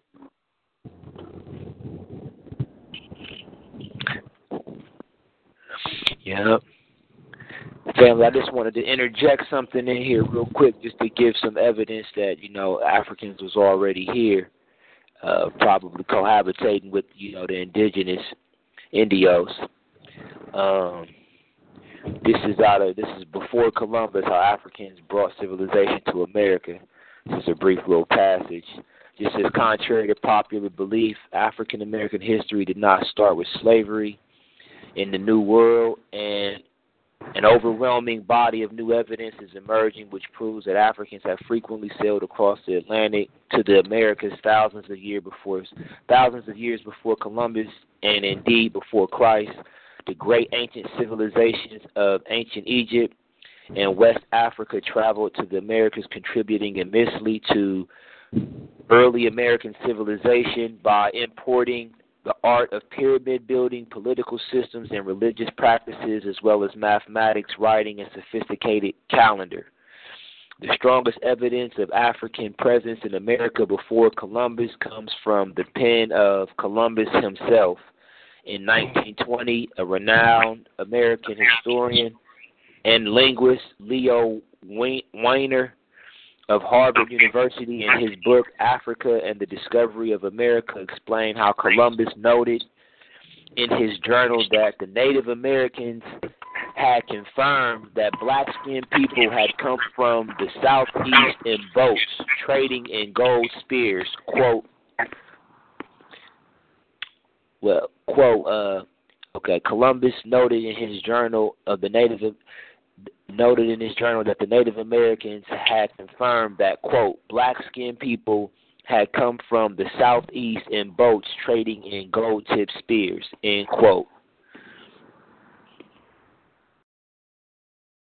That's just to put a little, you know what I'm saying, just to make sure niggas know we was already making moves, building with our peoples here, and habitating these lands.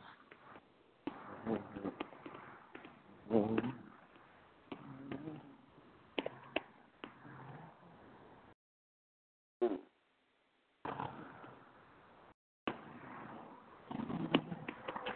Man, somebody said something about missing time. It's time missing, man. I'm just doing some research. I'm trying to get it right right now. I'm trying to get it right right now, pull it all together on just a missing thousand years that they just created on us. Me? That they took artifacts and just re-rigged the time. Mm. And people went along with it because they they really didn't understand what was happening because they were changing calendars at the same time they changed the time, they were changing the calendars. They were changing the calendars people just didn't understand.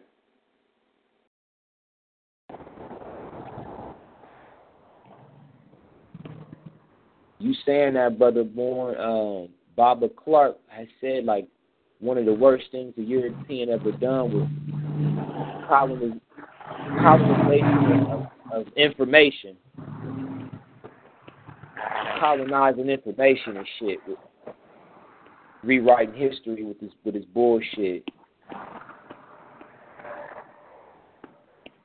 Also, on this uh, article, it says as time allows us to drift further and further away from European, from as time allows us to drift further and further away from the European age of exploration, and we move beyond an age of racial intellectual prejudice, historians are beginning to recognize that Africans were skilled navigators long before Europeans, contrary to popular belief. Of course, some Western historians continue to refute this fact because, consciously or unconsciously, they are still hanging on to the 19th century notion that seafaring was a European monopoly. After all, history will tell you that seafaring is an, inc- an quintessential European achievement, the single endeavor of which Europeans are awfully proud. Seafaring allowed Europe to conquer the world, the nation that black Africans braved the roaring waters. The hmm. notion that black Africans braved the roaring waters in the Atlantic Ocean and beat Europeans to the New World threatened the historical white sense of ownership over the seas. Mm-hmm.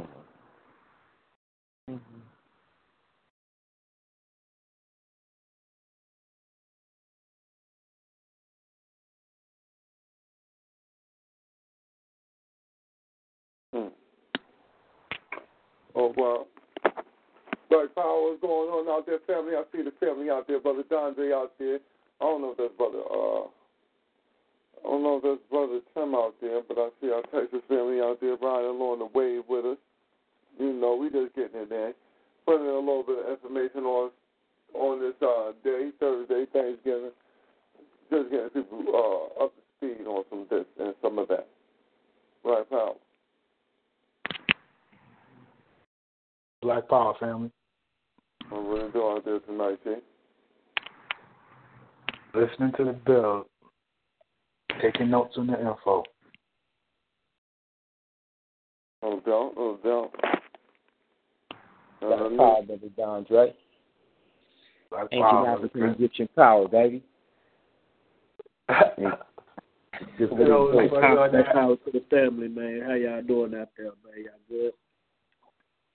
Yeah, I was Black all Power, right. Tim. All right. BB Fodier. Big like Paul. to share, BB Fodier, I like to share a little quote um, regarding Thanksgiving with the family.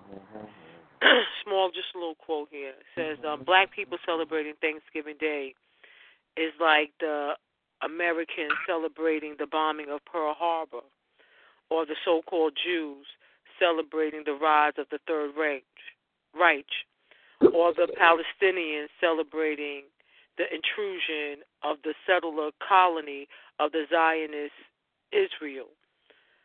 Or, moreover, the millions of Zulus, descendants, who are being murdered by the thousands each day celebrating the establishment of the Union of South Africa, which, by the way, is synonymous with and has the same initials as the United States of America.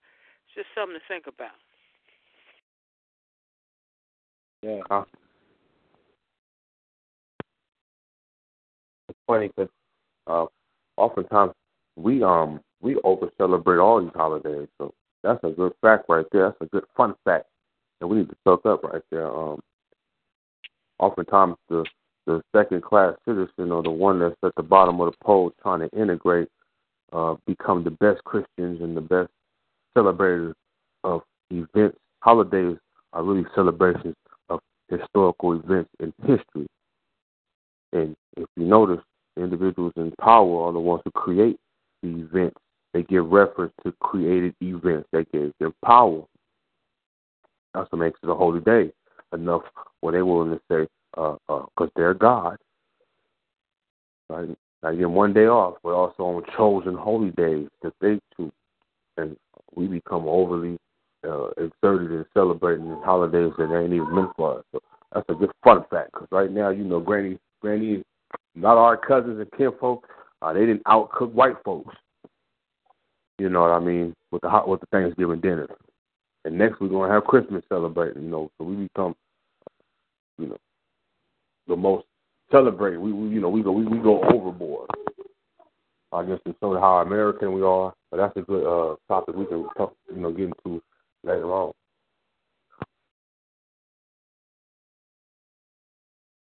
Where you pull that from, sis? Say.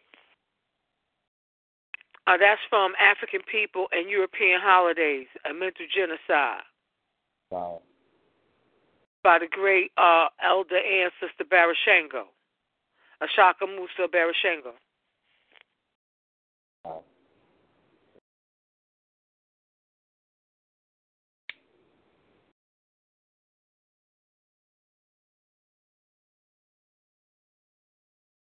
And that's always something good to have in the arsenal. Oh, man. Definitely.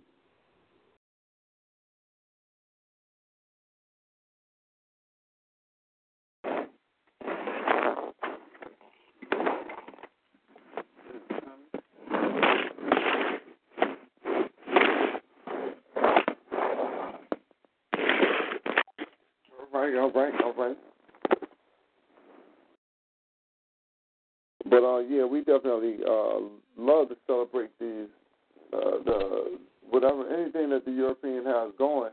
You know, we have to celebrate it and be over enthusiastic about it, overly celebrate it in order for for them to know that listen, man, be comfortable around me.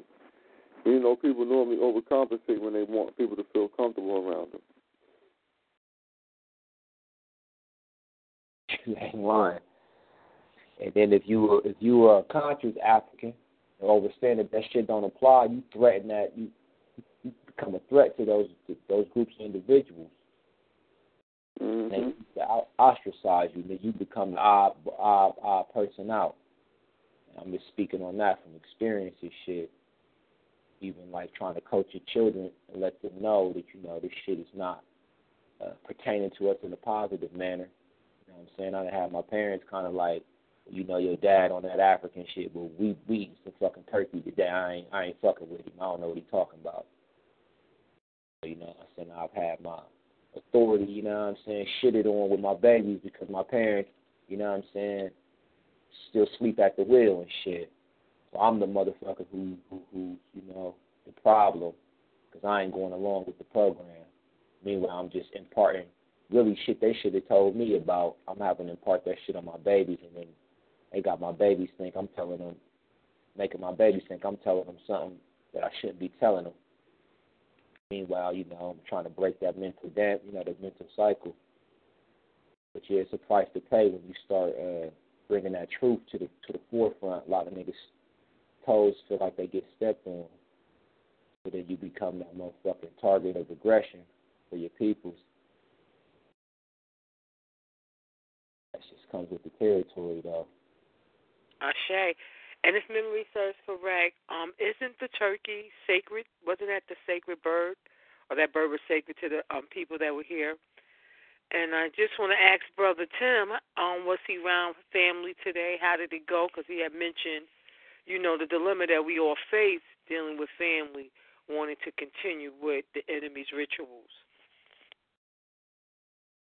Uh, Queen Nine today, I didn't really get to, uh, you know what I'm saying? Uh, we just really just did something in the house, you know what I'm saying? Uh, as far as, you know, ain't cooked this shit, you know, of course I came when I got out here shit, I ate, you know what I'm saying? But did we do it? We didn't do a, a family gathering uh, this year like we, like normally we'll go and meet out of town, you know what I'm saying? And uh, I'll meet up as one big family, but we didn't we didn't get to do that this year. You feel me? But shit, if you ask me, did I eat here? Yeah, I fucked that shit up. You know what I'm saying? nah, shit. This is once again, you feel me? Where we at? You know what I'm saying? I had brought up the dilemma of what we face is, you know, you know, because normally, what the queen is talking about is normally, you know, you know, Thanksgiving is is really the only time my family gets to uh gets to get together like that. Thanksgiving and Christmas, you know what I'm saying? We are really all different parts of the of the state, some out of state, you know what I'm saying? So it's really like it's really kinda tough, you know, as far as as far as here, it's only just a couple of us in in, in this city, you know what I'm saying? So so a lot of times that has been our chance to get to get with our other people and shit, see how things been going. Woo woo woo. So what I was asking the Queen was, you know, you see you see the predicament that they have put us in as far as, you know what I'm saying, uh I mean not to say we can't get with each other a different time of the year, but, you know, let's let's be real with it, this is one of the only times of the year where everybody's off, you know what I'm saying? Everybody's able to goddamn make it, you feel me? So it's like, you know what I'm saying, the what I was what I was saying was how do we got there knowing that our people are in this that's that's most of our people predicament right now you know what i'm saying? Uh you know and knowing that you, we knowing the history of of thanksgiving we knowing the the the atrocities and shit behind it you know what i'm saying? Like you know i, I also feel like we got to meet meet our people so meet our people where they at kind of thing. You know what I'm saying? I mean, I don't want to be the one, goddamn, you know, sitting there, you know what I'm saying, saying I ain't gonna go get a plate, nigga, because know, fuck all that goddamn food in there, nigga. Then I'm gonna eat some kind of time. You feel me? That's just me. You feel me? I ain't telling another nigga what they should or shouldn't do, but shit, I'm gonna fucking eat. You know what I'm saying? But uh, shit, you know, I I I still wonder as a conscious individual, as a person that has the knowledge. You know what I'm saying? Like, damn, you know I don't see the masses of our people, um, you know what I'm saying, you know, knowing that knowing that or, or, or moving in that direction to say, you know, fuck it all together.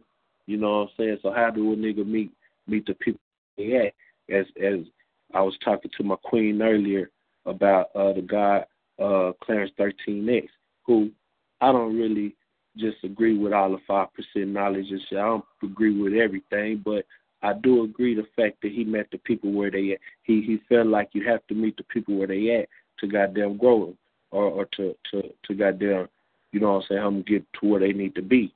So I just still say like you know what I'm saying like with these holidays we know the you know what I'm saying even even I brought the information last time uh from the from the slave revolts book about how they even use the holidays to to uh you know, to quell the spirit of revolution. You know what I'm saying?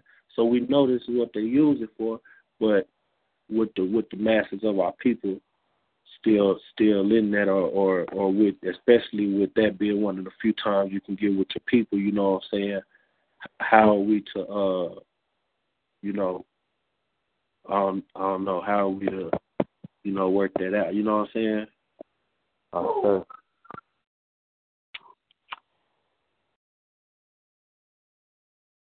You know, you got me thinking because Like for like, instance, right? Like I like today. I don't mean to keep rambling, right? But this shit been funny to me. I mean, it's funny to me. I, I make jokes of shit. That's what I do. Fuck it. You know what I'm saying? Shit. You know what I'm saying? I've seen motherfuckers call niggas coon, you a coon, and you a coon for this, for going to do this, woo, woo, woo, woo. Yeah, coon celebrating this and this and this and this. You know what I'm saying? Well, goddamn, I'm wondering, shit, well, if I eat the leftovers, am I a coon, my nigga? What the fuck? You know what I'm saying? Am I goddamn coon if I got it? You know, I, I mean, I just wonder. You know what I'm saying? Like, to me, it, it's funny, but it's a serious situation. I'm going to make jokes of the shit, but at the same time, it's like, damn, you know what I'm saying? Like, you know, we we know that's a big step in our people getting to where they need to be, so we gotta be take it serious at the same time. You feel me?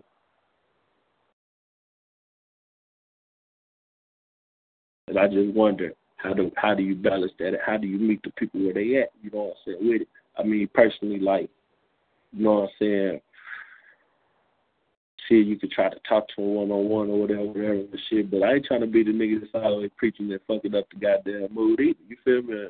You know what I'm saying? I mean, you know, the brother said to be to be conscious, man, in America and be black in America, man, is to be a constant state of rage. Man, I'm just like I'm lighthearted, my nigga. I can't. I'm, I I understand that. You feel me? And that, yeah, I'm angry about shit, my nigga. But for some shit, man, I just, man, look, I'm trying to chill out, man. You feel me? Goddamn, you know what I'm saying? So I can understand when I people like, goddamn, man, bro, I ain't trying to feel that right now. Money. And I ain't trying to goddamn me be the one that's, you know what I'm saying, constantly preaching and pushing niggas away. You feel me? Like nigga, you know what I'm saying, gotta be a balance to that shit somewhere in, in, in there. You feel me? I just always ask like damn how do how do we find this balance? You know what I'm saying? To not preach at our people, make our people feel like they, you know, coons for you know what I'm saying? you know what I'm saying? when we goddamn, you know what I'm saying? Goddamn, nigga, this the only time I can go down here and see people type shit. You feel me? Like, I mean, that that's my story. I don't know. Other people might have a different story. They might say, I mean, I could tell you this. We fucking going down there, my nigga. Me no defense. Niggas ain't thinking shit about no motherfucking, uh, you know what I'm saying? No, no white supremacy. You feel me? Even though it's a big part of why we there in the first place. And that's a fucked up position to be in, bro. Niggas thinking about goddamn me, damn, I ain't seen Kinfolk forever, my nigga, my nigga. Between last time we seen each other, nigga, nigga, this nigga done been to the pen, I done been doing this and doing that. We never catch up. You know what I'm saying? Goddamn, you gonna be down there, Kinfolk? You feel me? And I feel like that's where just most of our people really at, man. I, I got a I got a uh I got a theory, right? You feel me? And and I mean, I, I mean, brother, brother Mikawa had said this shit one time, man. It made me think about this shit. That nigga had said, the goddamn, the slave is always gonna be smarter than the than the, the, the oppressed is always gonna be smarter than the oppressor. Some shit to that extent, right? You know what I'm saying? As far as like, nigga, it might be the law to read a book, but if I know how to read, how would you be able to? How would you be able to tell if I know how to read or not? You know what I'm saying? Type shit, right? Well, I think uh, if our ancestors had that motherfucking kind of, of of spirit or they had that kind of knowledge or awakening, you know what I'm saying? Then then they would have long time ago, goddamn me, acknowledged this shit as some bullshit. You feel me? And did like we do with every other thing, turn it into our fucking way of doing it. You know what I'm saying? Like you see niggas Thanksgiving, that shit ain't really too much like the white folks, man. They ain't goddamn me. They ain't really, you know what I'm saying? That shit at a nigga spot, that shit is joyful and goddamn, it's goddamn, you know what I'm saying, a joyous time, nigga, with families type, this type of shit. You feel me?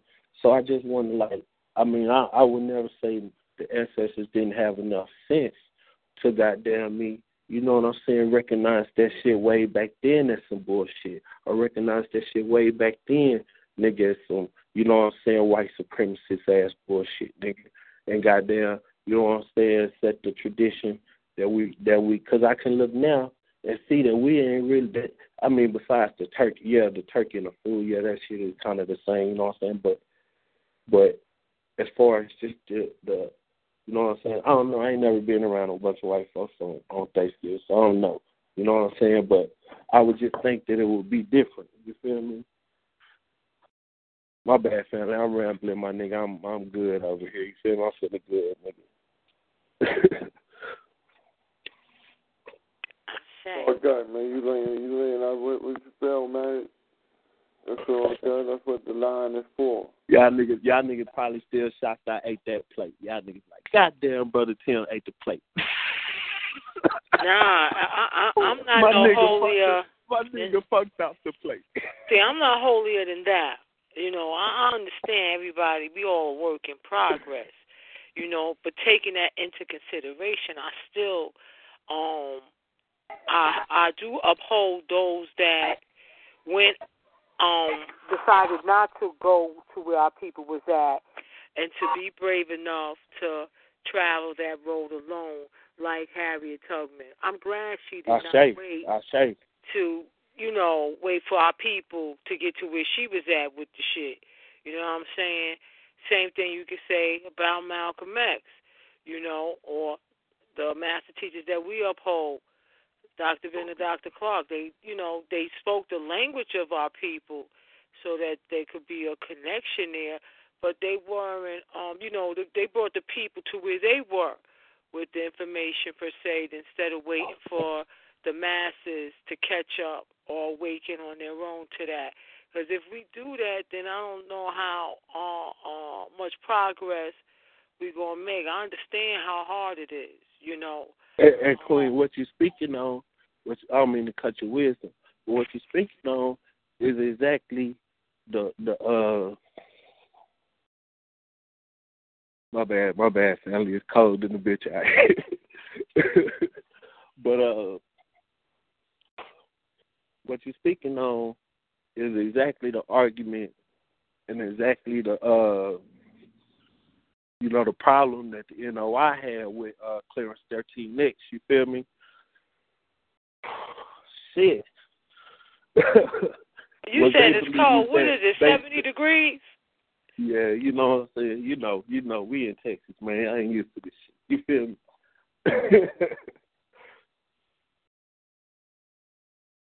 but yeah, uh that's the same argument they was having then, you feel me? Do you do you bring the people to you and try to make them uh clean up the act? You know what I'm saying? Oh shit. My bad, family. Walking to the car. Yeah. My position on it is like this, bro. Or, Tim, or I, do you, or do you uh meet the people where they at? You see what I'm saying? My thing is this, bro. Tim, I think it depends on how much you willing to risk, dog. Is you willing? Is you willing? Can you handle the weight of motherfuckers perceiving you as the enemy, or you having to? Can you handle the weight of the repercussions that might come with you taking the position, knowing you right, but motherfuckers might be in opposite, might be heavy opposition to your shit. So if you really can't handle it, you know what I'm saying? Yeah, that's true. And brother, and, and you know, fam. I mean, I take un, I take unlikely position every day, so I understand what it's like to be out there. You feel me on that ledge by yourself. You know what I'm saying? About. I just uh I don't know, man. I just you know what I'm saying. I don't want to say that's not. Uh, that's just that's just on my that's just on me personally, family. You feel me? Like I don't never want to tell another nigga what they level what what they level of importance should be. You feel me? no doubt. But you know what I think it is, family? I think it's more on the lines of where, how far you go. Like, do you sell drugs with the brother on the corner, or do you acknowledge why he's selling and try to show him a better way as he accumulates his, you know, his little change? Try to show him a better way to continue feeding his family. You know I'm saying? It's like how far you go with people where you're going to meet them where you at. You know what I'm saying? Because it's one thing if you know the brother is selling or whatever, it's one thing to get a nigga pack and sell with him, as opposed to trying to show him a better way, but not condoning what he's doing because you understand why he's doing what he's doing. Mm. I feel you on that. I feel you on that. I don't, know, I don't know if that's the best example, brother Dondre. It's hitting the pack off, nigga. That shit just might be some shit that's got to be done. You know what I'm saying? But I mean, I don't know. I might have I might have took your shit out of context. Nah, you got what I'm saying. It's like, do you condone them? Because you, I mean, we all been it, so we all understand why brothers is doing what they're doing. So you ain't gonna condone the family, but you want to show them a better way, give them a better option when they present themselves. But you have people who condoning the family for doing what they're doing, and mm-hmm. try to say, "Oh well, you need to clean yourself up, then come over here." Nah, you need to go meet them where they're at and show them the better way, as opposed to waiting for them to the, the light to turn on in their head. You know what I'm saying? And, and see, that's my problem, bro. Right there, what you just said, fam. That's my problem with with a lot of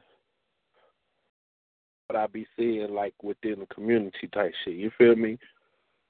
A lot of these niggas want a nigga to change first before they can even think about revolution. And I understand the revolution starts in the mind. I understand that. You know what I'm saying? But I can go out here on the streets and see the brothers already having revolutionary actions. You feel me? That just have to be goddamn directed or something. You feel me? Better directed or something. You know what I'm saying? Sometimes it take time. You feel me? Like, nigga, we niggas, bro. Nigga ain't finna trust nobody that he nigga just meet my nigga, a nigga just a admit. You know what I'm saying? A few times. Nigga, you know how that go, bro. You know what I'm saying? That shit take that shit take time, my nigga. Like so, uh, you know, I just, you know what I'm saying. I understand the position other coming from, though. I mean, you can more if if you trying to, you know, if you taking the time out, you trying to uh, uh, give some youngsters some knowledge and whatnot. Is you can have a better approach when you coming from a position of understanding on why you doing what you're doing, more or less so judging. They gravitate a little more towards you. You see what I'm saying? I know why you do out here doing do what you do. You see what I'm saying? That's the whole. I understand that that that, that works. My thing is like, I ain't knocking a nigga for hustling. If you if that's what you do, nigga, I'm gonna bring you some jewels to show you how to do this shit smarter and wiser. You know what I'm saying? And I ain't saying maybe you might have to switch your clock. You know what I mean? I'm I'm, I'm just gonna bring you a, a way to do this shit better, where you ain't fucking your people over necessarily as much as ends justify the means. Hustling in and of itself, I ain't knocking that shit. So nigga, that shit is a that's a vital survival tool for most motherfuckers and, and living and growing up in high poverty areas. That's gonna be some of the few ways that they're able to get their hands on some resources. And the white man knows that shit because he know he got the system set up like that. So I'm like, yo, yo, young blood, you loud with that shit, bro. You need to come here, let me holler at you. You know what I'm saying? If you if you really want to try to maintain and get some longevity and really be able to actually elevate from this to something else, you gotta, you know what I mean? I got I got a few Jews that might be able to help you if you want to listen. If you don't want to listen, you don't do what you do. I'm saying be careful. I'm out.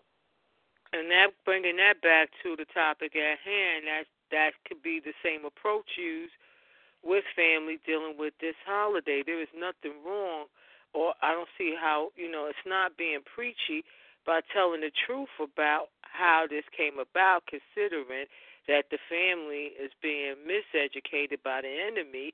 That this is about a group of white Europeans called the Pilgrims who came and broke bread with the Indians on some we are family type shit when it was not the case. And that participating in that ritual, since we are people of spirituality and most of the family that will be at the table participating in this holiday also participates in the religion of perversion called Christianity, whatever yeah. denomination it may be. So tying that in, that participating in this ritual is tying your spirit to your enemy, to the monsters that murdered us, you know, that raped us, while we are on this side of the uh, Ethiopian Ocean, while we over here in the first motherfucking place. Mhm. I think that can you, you can do And, that. and Queen, I, I want to say, when we first talked about this, you did tell me about that pre. I, you right. I, I did use the wrong word because it's not preaching. You know what I'm saying? You did. You made that clear when we first talked about this, man. And and I just want to, you know what I'm saying, shoot that out there. But uh, but yeah, you know, I I I think it can be some kind of way that. I mean, like I can I can even say myself right in the last in the last couple of years, I've seen more and more. We've had more and more of those conversations within the family. You know what I'm saying? So, of course, it's a level of uh, the level of consciousness is being raised. You know what I'm saying? But level of the level of consciousness the level of consciousness is being raised on the history and on on what it is we got it here for. But it's still hard to tell the family not to gather. You see what I'm saying? That's the like that's the part like it's it's like nigga, so what we gonna do? You know what I'm saying? Like we're not gonna come next year, nigga, what you know what I'm saying? Uh, but just- that's where that's where you got to change the energy. That's where they just got a nigga at right there, bro. Like But that's where that's where you change the energy. It, you, you, if even though we we can't find anything to tie it back to on the continent, you got to try to find a way to make it about our ancestors, our people, as opposed to they bullshit until you could fully get out of the shit altogether. You got to change the energy. I say, oh, Shay. I say, mm-hmm. I say, man, that's So, like, instead of having, you know, turkey and pictures of pilgrims and all that bullshit, make it about our ancestors, make it about Garvey, Harriet Tubman, you know what I'm saying? Abraham, all our ancestors who did great shit, make it about that coming and celebrating them and their efforts. That changes the energy. And that could be something that you can get the family on instead of glorifying some fucking pilgrims and give two shits about us. Let's glorify our ancestors. Let's give thanks that we had strong people to come up and try to get us up out of this bullshit and hope that the energy falls on us. We can do the same. uh, Ashe. Just a thought. hey,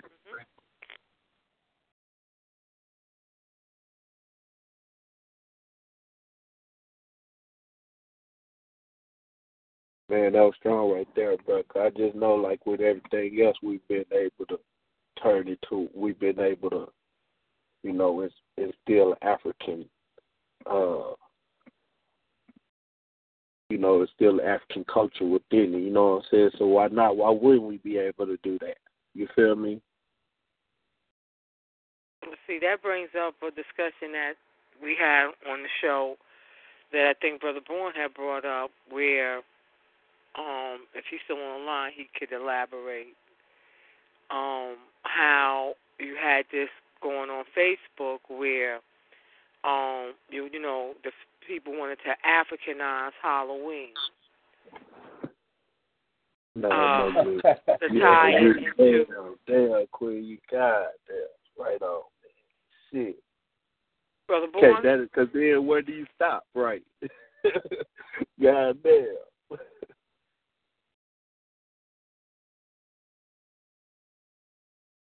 So, is that just putting a black face at the end of the day on the European holiday? And, or is it actually countering the energy if you're participating on the same ritual day? I don't know. Well, I would have to say no because I mean, let's look at the church. You know what I'm saying? We we was able to install our African cultures in the church, and and I mean, it's still you see where it's still at. You feel me? So, I mean, for the whole for the long run, that probably wouldn't be a good. It probably wouldn't be a good uh run. I I mean, damn, Queen man. I thought it That was one- a good. Well, I got a just that I got a monkey wrench for you. I got a monkey wrench for you because on the other end, there's real evidence of them taking days that were uh, sacred to our ancestors and flipping it, you know, like Uh-huh. what they call You said the 25th. Passover. You know what I'm saying? As an example. Yeah. I think I think the difficulty Uh, with Halloween is how how would you flip it? Like Thanksgiving is kind of easy because you're giving thanks, so that's something kind of easy to flip. You know, like what type of connection or what you know what you get for that? You know, they celebrating the dead. You know what I'm saying? Yeah. dead dead, dead. We don't we don't glorify death. You know what I'm saying? We we a life culture. Our culture is life, not death. So how would you flip that to the opposite spectrum? There's no way. That's Mm. what that's what I think the queen said. That's the only way I could see it. It would have to be sin on revolution. you know, us massacring crackers. Uh, that was what I was about to say. like the like the purge like the purge type shit. like the purge type shit, brother Mickey Rob Bank. I'm gonna say this too, cause I'm a uh uh uh uh Coral Eugene Watts. Coral Eugene Watts. Go look him up. The Sunday Morning Slasher. Uh, another Nat Turner brother. Um, got more murders than all American uh, uh, uh, uh, serial killers. All white, mainly white women. Called him the Sunday morning slasher because his target he would he, he would target them coming home wee hours, you know, going out that Saturday night. Christian. You'll never hear He about it. he, he got over like ninety murders if I remember correctly, right? Yeah. He was the clear example of what Pawpaw and them and Granny was talking about when a black man go anywhere with the um pushing the broom and the mop. He was a mechanic. You see what I'm saying? We out there.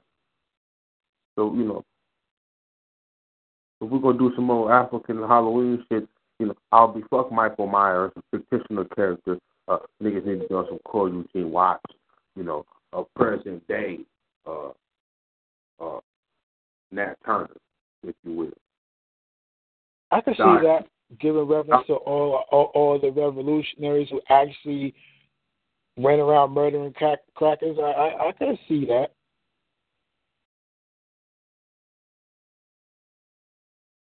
Exactly.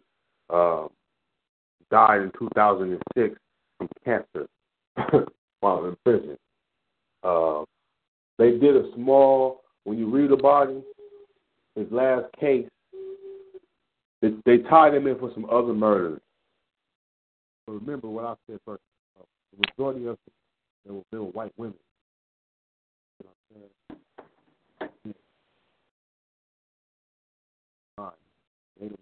Who like more and then, was, uh, are there any more Negroes like this? You see what I'm saying?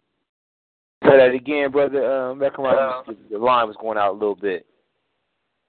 And you see, they came out with a brief documentary on the Sunday morning slasher, but they overtoned it with a lot of dramatization. Yeah, I saw that. And last case, the last case that they convicted him with, it was a Latino woman, and she got away. And the reason why she got away, they ain't gonna tell it all in the documentary because she wasn't white. Everybody, they tied it in real. When you watch documentaries, I, I have a copy of it. You know what I'm saying? saw that. I seen it. Uh, You gave me the. You sent the link in. I said, "All right, check that shit out." The nigga was so cold. He called the white. He he stabbed the white girl to death uh, with a screwdriver. They showed this in the documentary, and the white nigga stood in the window, of the neighbor, and when he got done stabbing her up, he just walked, stared at the nigga, looked at the nigga, and then walked to his car and, and drove off. Feel me? Mm-hmm. One the last, all crackers. So I'm just putting that in reference to um, special on Halloween. We talking about real, uh, you know, a lot of us think there's a lot of us is pacifistic out here, and they gonna bust a grape. When some of us is, you know, we have the best uh profile to do so if we really wanted to. If we don't look for the glory of it, all we gotta do is do our work. Because when it comes to crackers, It's not how many crackers you kill, it's what crackers you kill. I say.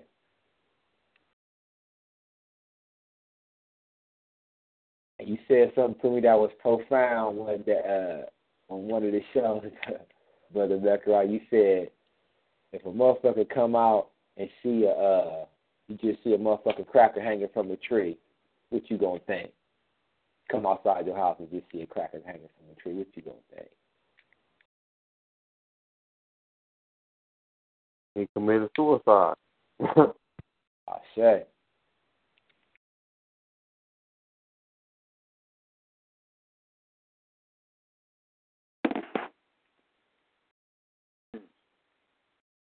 Hmm. Committed suicide. You know how they do. Economy got bad. Ain't had they couldn't take it, gotta get their insurance money. A lot of times they try to put this misnomer in the black community that if you engage in quote unquote illegal activity that you're gonna go to jail. You know what I'm saying? Like motherfucker, you don't know what's gonna fucking happen until the shit get done. So that that prevents us from even They're like, What are you doing? You trying to get locked up like motherfucker, how you don't know what you gonna tell on me? God damn. The fuck? Make something shake first and then when the shit shake, we'll see what's gonna happen. Before the shit happen, you didn't already self defeatist mentality. They didn't get you know, they didn't program that shit into us. Like the police know everything and ain't no way in hell you can get away with this and get away with that. Man, you don't know what it do. Just handle your business. You down, you down. At the end of the day, you know what I mean? It is everything will spell itself out. It'll all come out in the rinse. But because you're handling business that's got to be handled, it don't mean you're gonna get caught. It don't mean you don't. You're not gonna get caught. You just want to be wise as possible. Let the chips fall where they may. That's my take on it.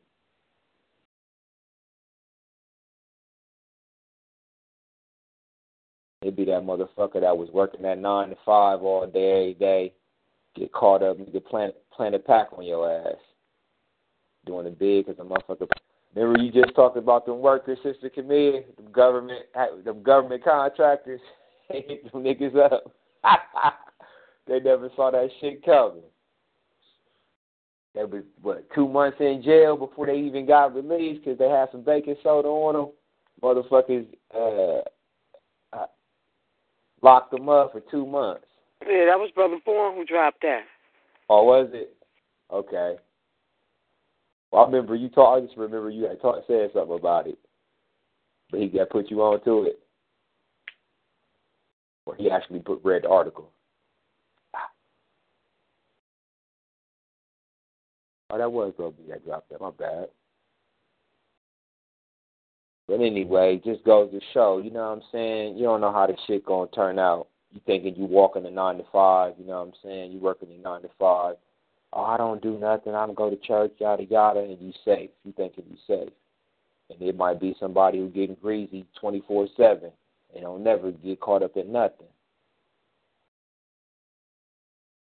Sometimes you just gotta have enough courage to put that work in. Bottom line, be smart, put the work in. You know what I'm saying? See what happens.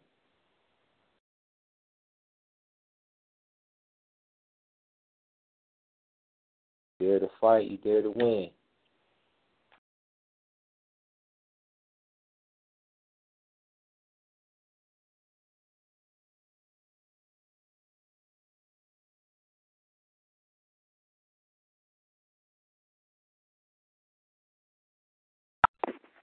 I've been learning a lot tonight. Y'all don't go quiet on me.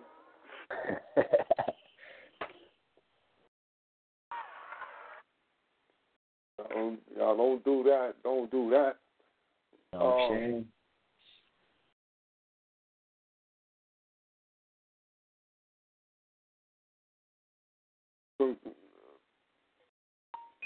I'm gonna get us an announcement. So hopefully Thursday, hopefully this Saturday, though. Hopefully this Saturday, we got some some some some, some you know, we got some brothers in here who might, you know, might need a little touching up to fix it, a little, a couple little little things. You know what I mean? Um, the brothers who came on last week from the uh the, do the show in Waterbury. I did the show with them and everything. You know, you know, it was a couple things. They was they was talking a little little Bible. They was talking they was talking a couple little things that was I was like, man, you know, we ain't gonna get into that tonight. But definitely disagreeable on that, man. We might have to come back and, and test that. So hopefully get in contact with the brothers and they and they be able to slide on through for Slaughterhouse Saturday, man, and we get to clear up some of these things, man. We get to clear up some shit. You know. Well, I hear, I hear that they might be promoting that we all the same, we all one people. I don't know about that. Oh, they running that humanity humanitarian move on you? Save all of humanity, man. They try to save all of humanity, man. I'm Oh. I'm about that.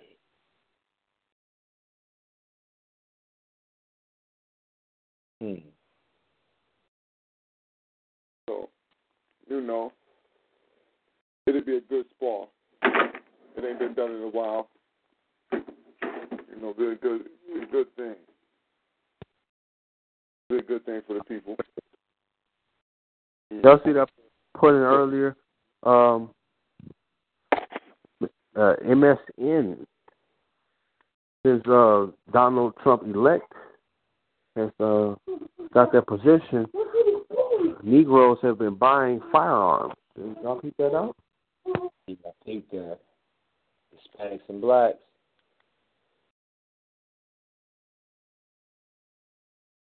Some General Best, aka But Little, bit already telling niggas, huh? Mhm. You, you ain't got no firearms in your house right now, man. You you already slacking. But get them, get them. I ain't telling you not to go get them, but yeah, have a little something, a little something, so don't be butt naked out this motherfucker. a little something, man, a little something. You know, you ain't gotta have much, but a little something, though. Something that can back them down. Know what I mean. Uh,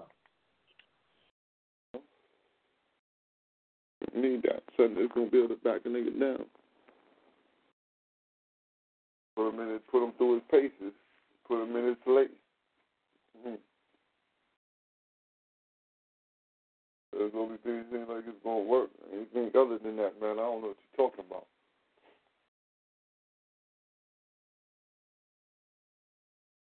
hmm, black Yeah. power. Huh? I said black power on that shit. Yeah, the preppers is in a good place. The preppers is in a good place right now. You know what I mean? You ain't gotta worry about listen, listen, trust me on this, right? Look, we got the fucking social justice warriors out there right now. And they're going crazy. So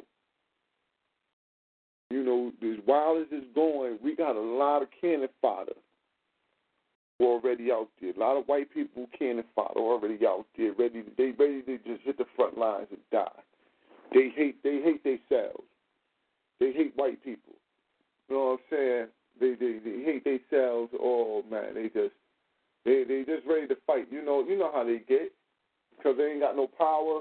They want power, so they figure their way to get power is to jump on the social justice social justice issues.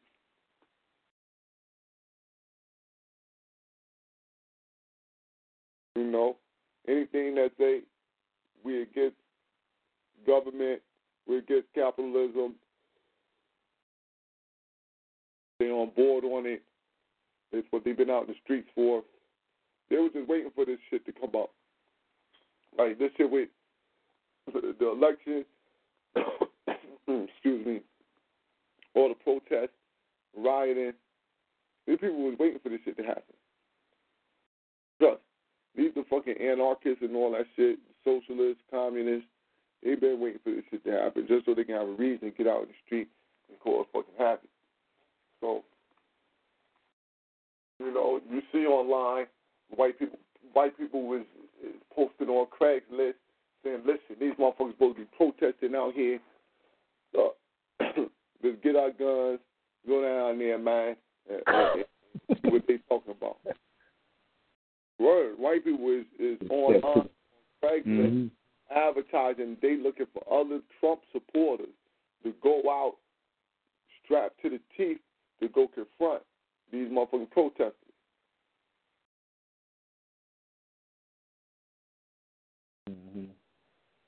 So this is the type of shit that's going.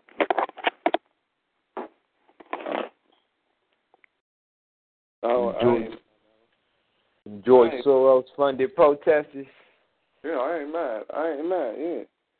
Uh, The, the white man, they got. He don't care if they if they uh, funded or not. They they they out there. they They trouble. no doubt. Right. If they out there, they trouble. And so since they trouble, they trouble with America. If you ain't with what happened, you try to destroy our democracy. See now they got the see they got all the you know what I mean they got all the things set up for them where they like listen we not it ain't even that we hate y'all. It's y'all trying to destroy our democracy. We love America. Y'all un-American.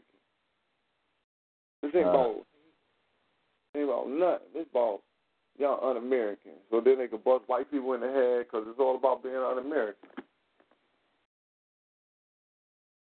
If you ain't down with how we wanted to go in the USA, down get the fuck out of here. With the state of our people right now mentally, will total anarchy be a good thing?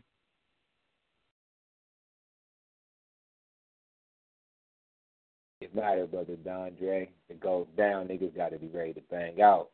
So, I, I'm- I, I didn't ask what niggas gotta do. I'm asking with the state of our people right now, would total anarchy be a good thing? I think we How do you perceive our people reacting to total anarchy right now with the mindset that they're in? I don't know. Nigga, you got to be prepared for all gonna be a hard motherfucking haul, man. It's gonna be a hard haul. I know that. I don't, I don't, they not gonna respond well. Black people are not gonna respond well to total anarchy. We will adapt, but we're not gonna respond well. The initial response is gonna be bad. I mean, the adapting is a given. I mean, we we going we we always gonna be here, so we always gonna adapt to whatever the fuck is thrown at us. Yeah, but it's going it ain't gonna start off good for us. But I think that I think that we you know I think if we got uh just a couple strategizers and and, and key points in cities, man, I think that we can come up with a win because it's total anarchy, I can see these motherfuckers fighting each other because they just already just got a dislike. Mm-hmm. They Mm-hmm. just they just add it with each other. I'm watching this shit, man. It's white on white, everything. They just white on white. Fuck you! I. The white, yo, the white man telling us, "Oh, you just saying that because you're a white man." I said, "What the, fuck?" I said, "The white, you, yeah." Uh, he's like, "Well, you white too." Oh, what? I understand white privilege. Hey, you just you're a racist. oh shit, these motherfuckers. And then these motherfuckers went to choking and spitting on each other, everything. Oh well, now they was racist or not. But it's really about they just want to fight each other. They just want to fight because they like, man, we we feel like we losing, man, and we don't like to lose, and we can't take a loss. You know what I'm saying? We ain't got no um, we um, what you say uh, we spoil you, we spoil you. We used to win it. Liberals used to win it. Liberals used to get in their way, man. They been getting their way for a while, so they used to get in their way. So, so they used to get in their way. They felt like everything. They felt like everything was roses, man. Obama came through. They got fag rights, all type of shit. I mean, the positive, a positive is definitely uh, the gun sales being up four times the norm with Trump being elected. That's a plus. Yeah. Now, some motherfuckers is waking up to what the fuck is going on. Yeah. Plus, in terms of total, total anarchy and what it means in this reality, in this society, I don't see nothing wrong with it. That's a good thing. that's that's the Mhm. beginning of revolution. I mean, our people saying "fuck this uh, white rule." over us once and for all. You know, that's finally recognizing that there is nothing that ha um have there is nothing that really holds them having authority over us, but us giving it to them. Th- that invisible chain. You know what I'm saying? Yeah. I think that's more more revolution than total anarchy, and I say that because well, anarchy have, by definition, King, is you know the state of disorder, or you know due to the absence of um not recognizing authority. Right. So in our reality in this society, that would be our enemy. That would be uh, white rule, you know, white supremacy. This law and order, their laws that keep us in check. I don't see it initially being as controlled, meaning I see a lot of our people attacking each other initially. I could be wrong, but that's why I said with the mindset of our people right now, I see a lot of our people attacking each other due to the fraudulent divisions that they have.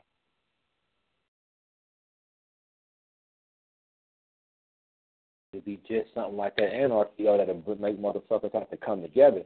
No, that's that's how you see our people. You know, I don't see our people that way per se. But by, if I'm going by my understanding of what total anarchy means, you know, that to me that is our people having an awakening of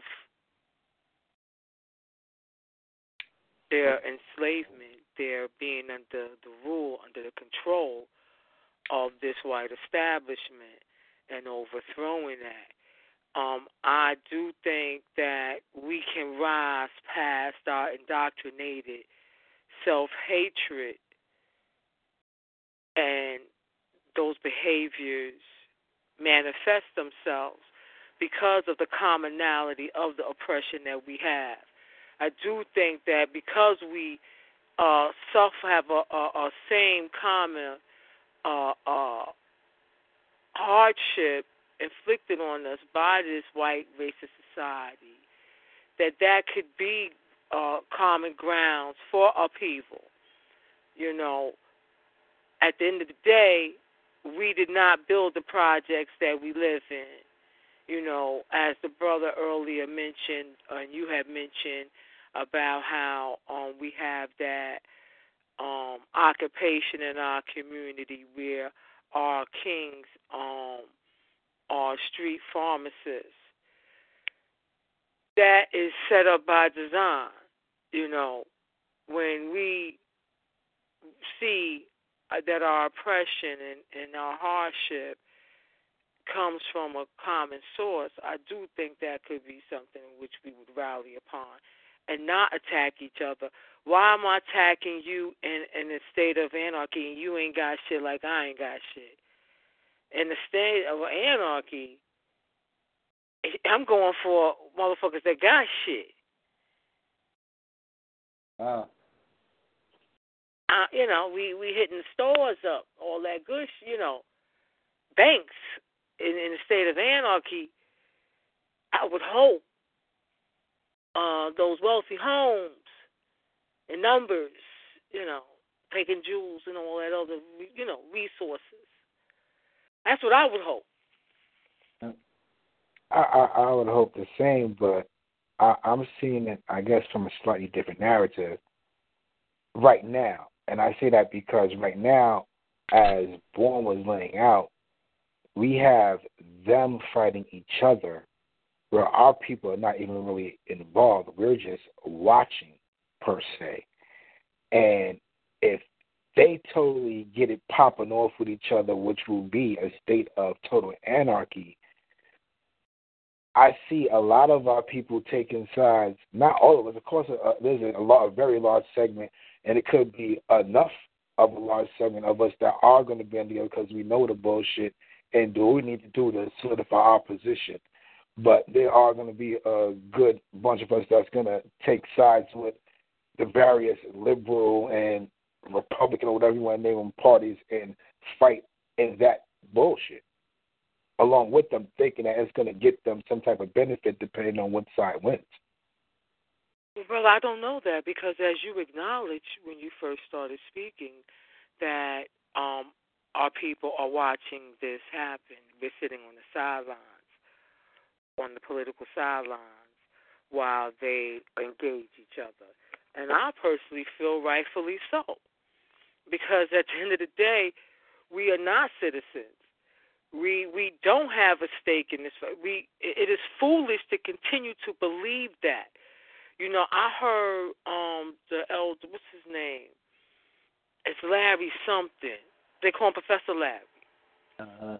And he was speaking Uh-huh. on the fact how uh people were ignorant that uh, didn't vote or and that encouraged our people not to vote or took the position that they weren't voting.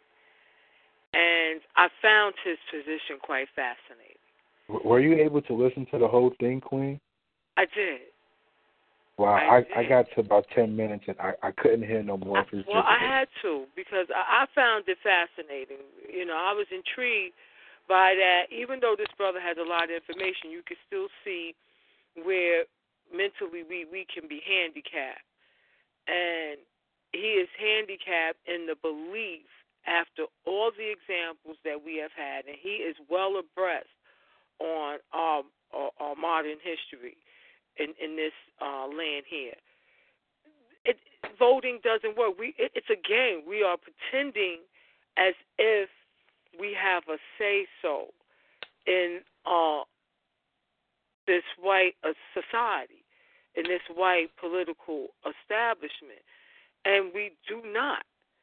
Uh, the moment that we can wake up and realize that our power relies in all of us pulling away from that and having our own, like really operating amongst ourselves the same way other groups do in this society. I'm in the brother Dondre, you from around here, you know for a fact the Hasidims operate. They are autonomy amongst themselves in Brooklyn, Yes, they are. and the group, the fraction of them in Far Rockaway. They police their own shit. Don't nobody tell them jack shit. They have their own people running their own local politics, stifling out their own the money that the city uh issues out, and they take care of their own. They make sure every bit of aid, every loophole that they can find, they are funneling and using it to benefit their community. Why can we not do the same? They not uh playing no game in, in politics and voting. They're not playing that game uh Democrat Republican and they're white. Now, we're the only people who have to have a Voters' Right Act. We should be offended. That alone should be enough for us to say, motherfuck y'all system. We see the shit is a game. We see, we, we hear what you're saying to us about us. And, and we got some pride, we got some dignity. Fuck you too.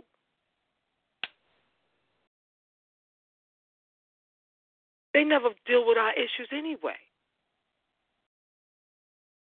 Who speaks to us? Just because you show up on the stage with Jay Z at a concert? But yet, we getting shot down in the street. That wasn't one of your main, neither one of them uh, crackers, um, one of their top five issues to deal with that they was running on. Our unemployment rate, the continued poverty, the high rate of foster care, the high upright rate of unequal incarceration and penalty under the injustice uh, justice system, the closing of the public schools, the poor curriculum, the curriculum that develops self hatred in our children, or, or better yet, unproductivity in our children. That doesn't teach them how to be functioning, self sufficient adults, business owners. I mean, there's so many th- the hungriness, the homelessness. There's so many issues. The the uh, the the high rate of illnesses that affect our community, the pollution that affects our community. So many issues. None of these motherfuckers. I mean, damn, you just had the Flint shit. Man, one of them ran on that. So we we we should have enough dignity, enough pride to realize that um, this society will never um, make amends to us, never um, make uh, reparations, never make atonement. Uh, they have no consciousness. They have uh, no uh, empathy. They remain apathetic. They always will. And so we got to get that message and not participate. So I was very disturbed by Brother Larry, again, tying that back up, that he could not see that, knowing how we've had to have the Voting Rights Act hit twice now, right? 1870 and then 1965 or 64, one of them. Mm-hmm. They No just renewed it recently, problem. didn't they? They just had to vote to renew it for another 25 years or some shit like that a few years ago, or some shit like that.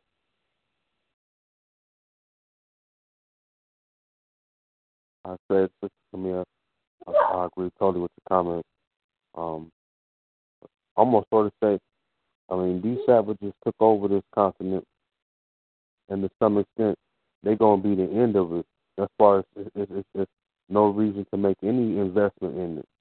I mean, name one lasting European civilization.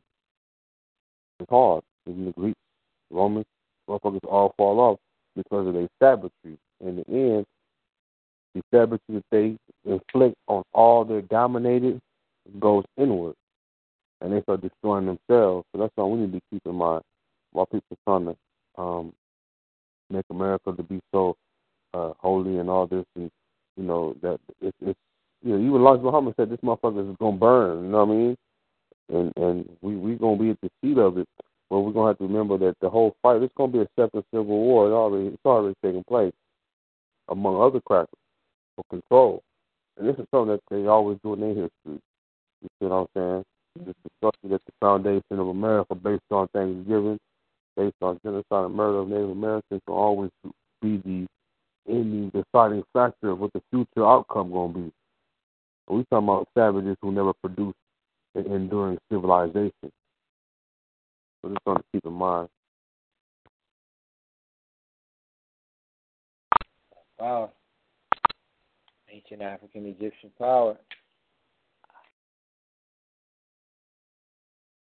Uh, what about those that's waiting for waiting for Jesus and his two hundred thousand angels to come save the day? Where do they fit it? Already lost. Ironically, they don't fit in. Um, that's a pacifist escape from dealing with the reality of the things that we're living in. This whole idea that somebody's gonna come save us. I mean, where has it gotten anyone? Um, this is a concrete physical world we're living in. Uh, God, uh, so-called God helps those who help themselves, and we keep that in mind. We know that when we need, really need, and really push towards the drive of ends and need to be for our upliftment, we're gonna get that. But if we're doing it for vanity or if we're doing it for things like that just to get it, once we get it, it's what we do afterwards that leaves our power. You know what I mean? What we do after it.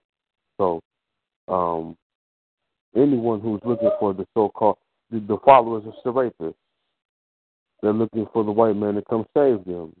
You know the history of the of the, the religion. You're familiar with the creed of the religion. You see what I'm saying? And it's based on uh, giving reference to the Savior, this cracker who's gonna come save us. You see what I'm saying? So that's what I that's that's what I would say, brother.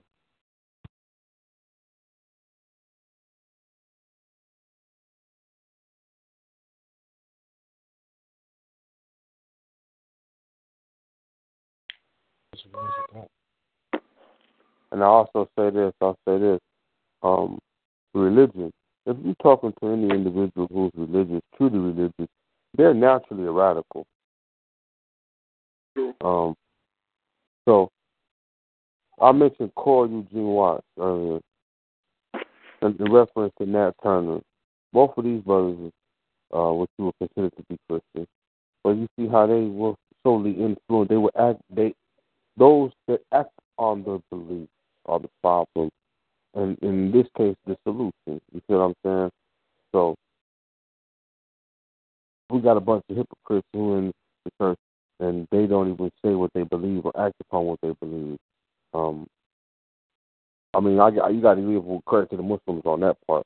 These motherfuckers will act on what they say. I'll give, you know, I was a Muslim, and I can testify that they act on what they believe on.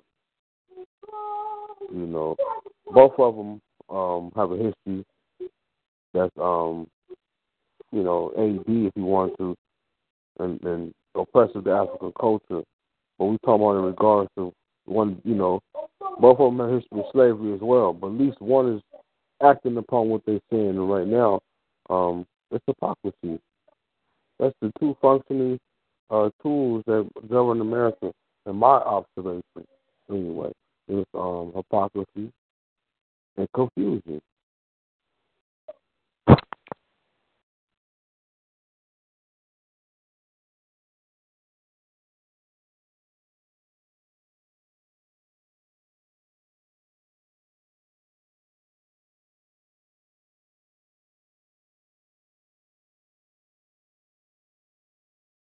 and that leads to two conditions that inflict.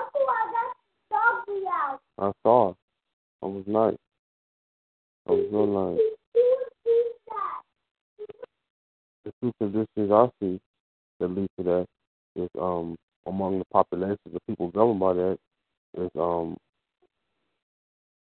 insecurity and paranoia. Not secure, not secure about where the intentions of the of the power structure lies within their interest. That's insecure and then paranoid to the means that they'll go through the you know control those so-called policies. Look at right now. With the whole shit with Donald Trump so far, fuck Donald Trump. We've suffered a whole lot under Obama. So It's going to get worse with the cracker face on it. But look at the um, why are we shocked? Why are we surprised? Just we reference earlier, us not being um, citizens. If we are not citizens, you know, why do we even consider, or why do we even uh, uh get on one another for not voting? it's just null and void. Why even participate in this shit? Why feel the need to if you know you in the Constitution, you're not a citizen? That's the same as giving life to dead, you know,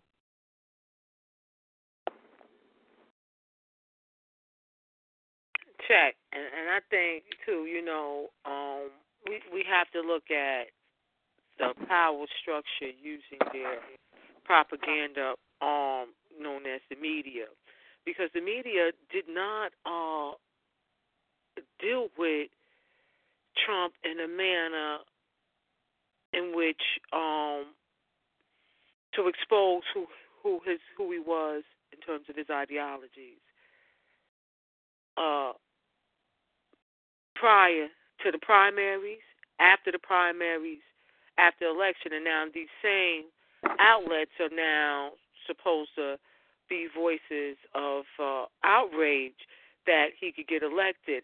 I do not recall any of them highlighting uh, the editorial that he took out in the New York Times condemning those young black teenage boys that was wrongfully accused of raping that white uh, cracker beast bitch in Central Park.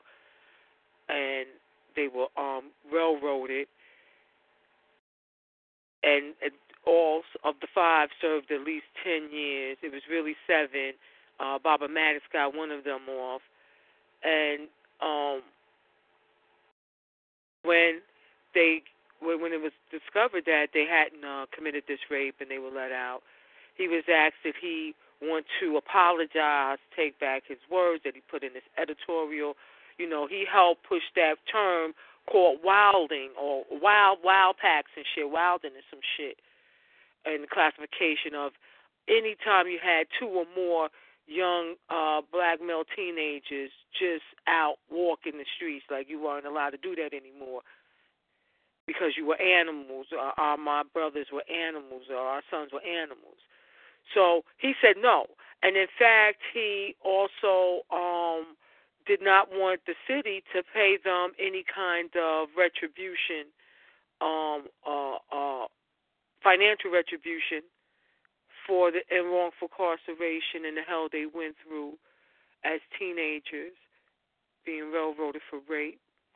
And like that's just one example that they never focused on, they they never highlighted. And so I don't see um I'm fascinated by now the same arm of propaganda now acting as if we're shocked. We're, we're, we can't believe this happened you didn't highlight anything. How he never ran for office. Like, how could this even be? No, nothing did you highlight his shady business practices. How many times he fell for bankruptcy? How he really inherited the money. You know, you, you did, didn't do any of these things. So I don't see why they shot. And the same thing they didn't do with the cracker beast bitch, Hillary Clinton. They ain't really go in like they should have.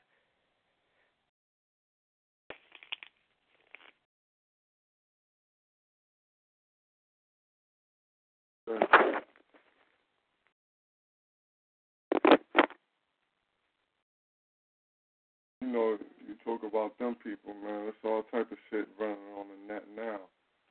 Uh, this fucking never seen nothing like this WikiLeaks, man. seen nothing like this shit. Yo, they never seen nothing like this. These motherfuckers is really something wrong with them. They really fucking the kids and shit.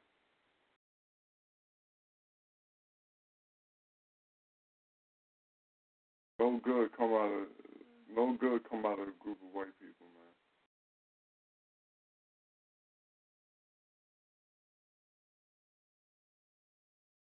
Wow. White people with money together, they gonna do something bad. Especially if they're dealing with African people, you already know what this is. Always a predatory situation.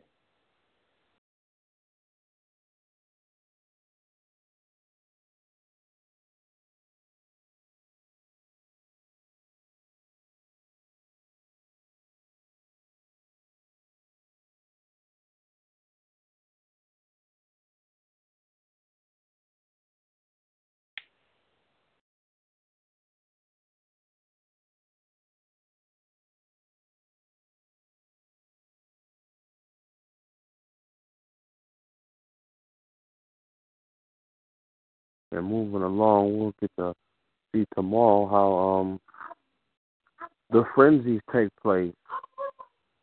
Um, savagery through uh consumerism will take place tomorrow, mainly among white folks. mainly among white folks. I was looking up um looking up this Pizzagate. Y'all gotta check that out. Pizzagate. What that is, search that. Pizzagate. Just like it sounds. Like Watergate. But that Black Friday, man, I just I seen a brother out there been camping for a week to be first in line.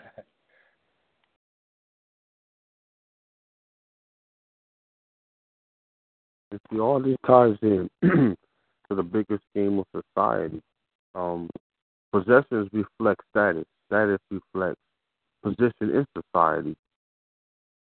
So if your status is up there um, and reflecting that you having nice material possessions, it shows that you're making it. This is what the whole concept of reality TV is.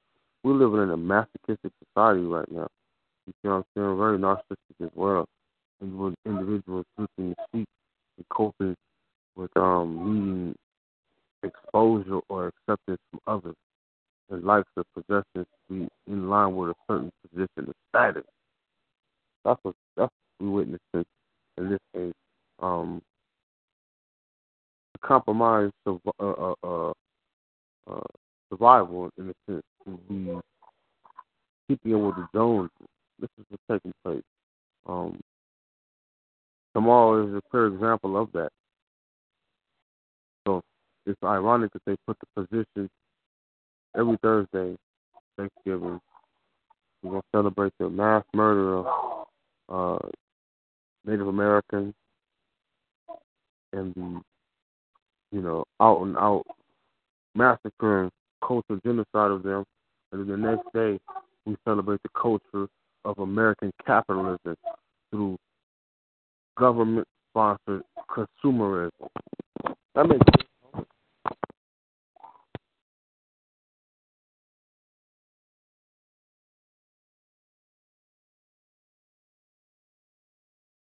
The key for American um, society has always been exploitation and capitalism, right? Capitalizing off exploitation, however you want to put capitalizing off exploited items. You know what I'm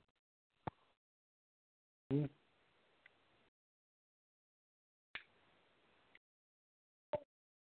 Now, if anybody buy a computer, there is a historical reference date towards Black Friday.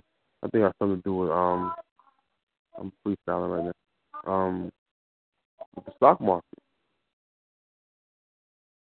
Anybody buy a computer? Anybody uh get the we stand correct you know, correct tonight? Anybody buy a computer? Yep.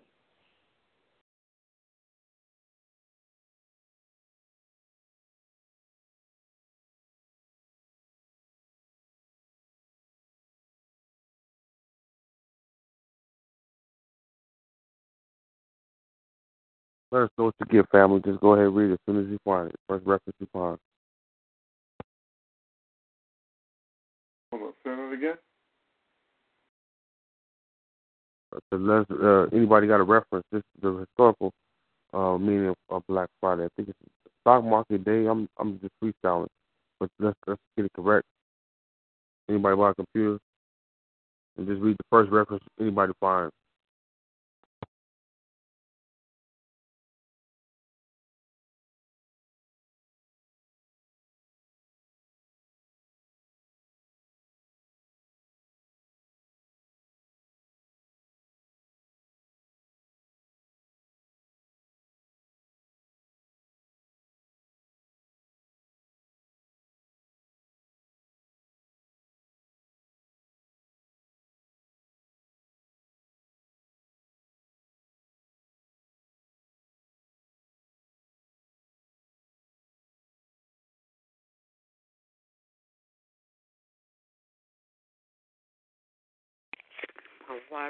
Somebody's looking that up.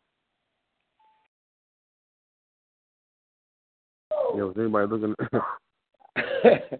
heard somebody say yeah, and then Me too. While you're doing that, I just like to throw in there too, you know, keeping in that same kind of context because uh it is ironic and it almost I guess you could say disrespectful that the next day is named Black Friday because it is off our backs that this capitalist uh, society uh, got started. We were uh, the first main product. And not only were we the first main product, but we were also the same first main product that produced and created other products that birth to economy. Uh, 1621 is when you have the quote unquote alleged first celebration of the so called Pilgrims Thanksgiving, right? Well, 1607, you have the first colony.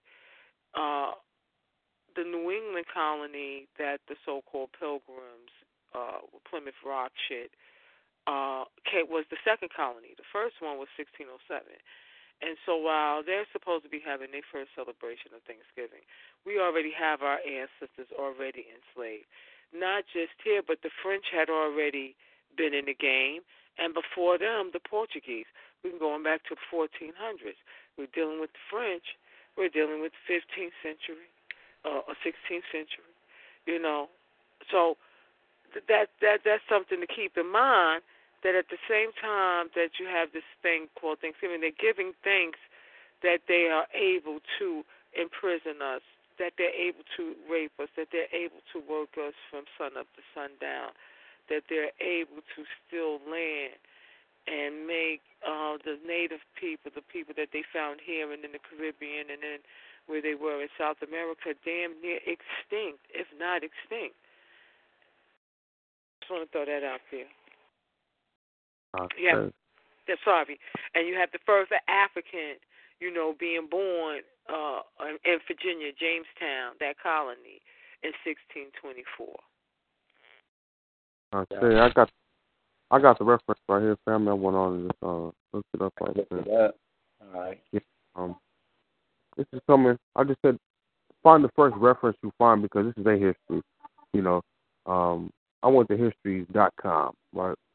It makes sense that the term Black Friday might refer to a single day of year when retail companies finally go into quote the black, make a profit.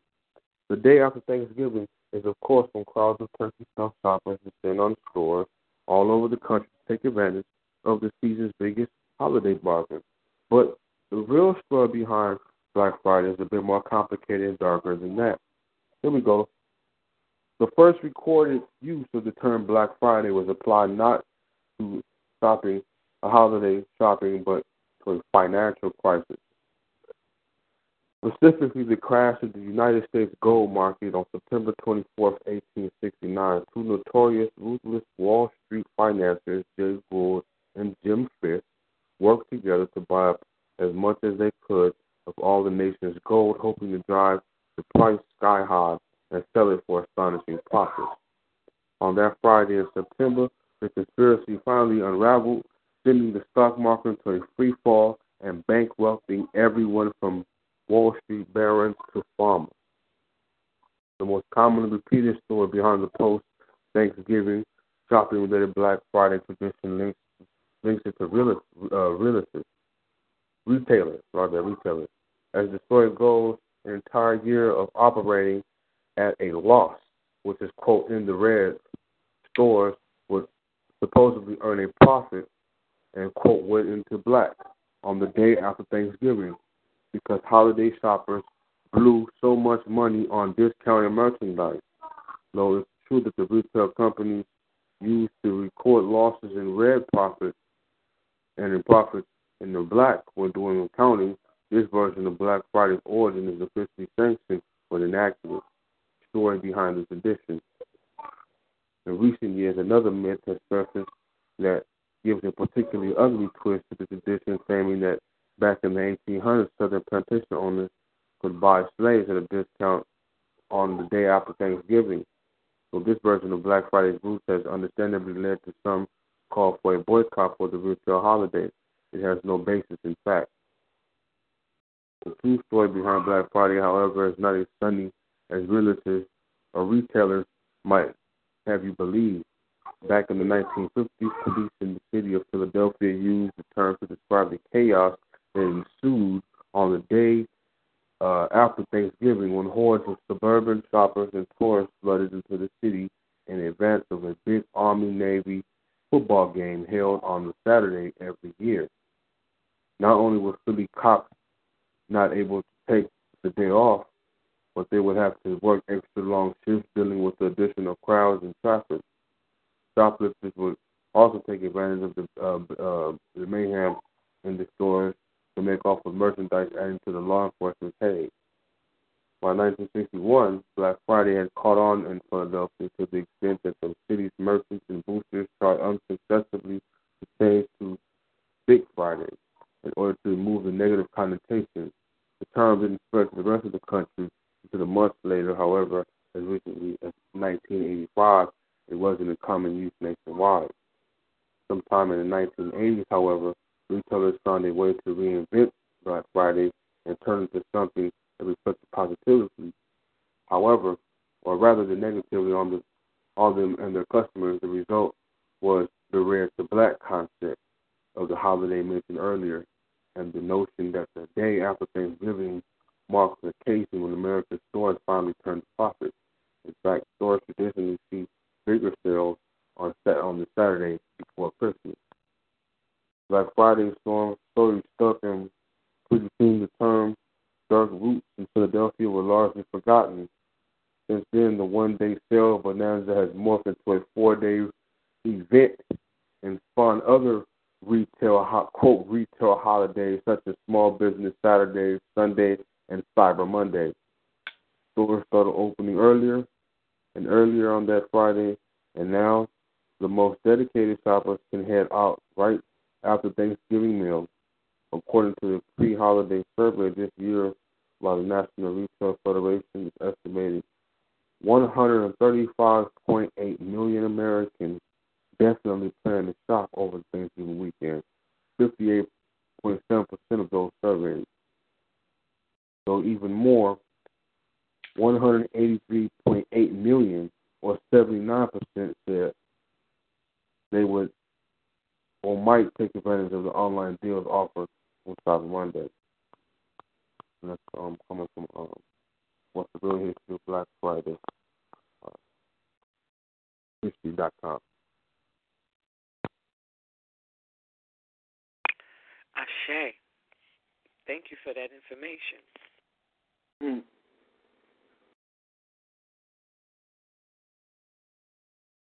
Okay.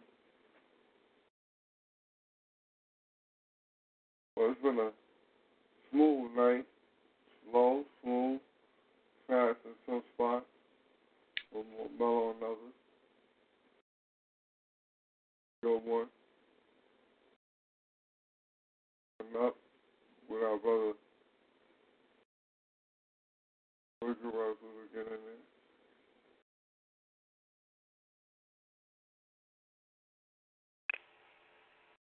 Shay. I just want to say to the family, please keep. We got to keep the connection that you know, sixteen twenty, the Pilgrims are supposed to have hit Plymouth Rock, New England. Well, year before that, sixteen nineteen, twenty of our ancestors were kidnapped and brought to Jamestown, and the ancestor by that they had named Isabella and another one that they had named Anthony uh, gives birth, uh, the first recorded birth or the first birth that they recorded, let me put it that way, in Jamestown in 1624. So, you know, you, you, they never mention that when they talk about the pilgrims in this Thanksgiving day. Uh, uh, Thanksgiving being celebrated, the quote unquote uh, the following year, 1621. They never talk about that. That at the same time, our people are in chains, and, and that's something that we have to um, remember and, and make that connection with. Uh, Bibi Fahodier. Oh yeah. Bibi Fahodier.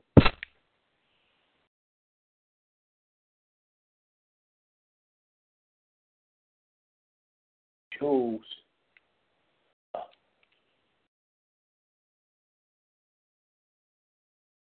African Jews, family.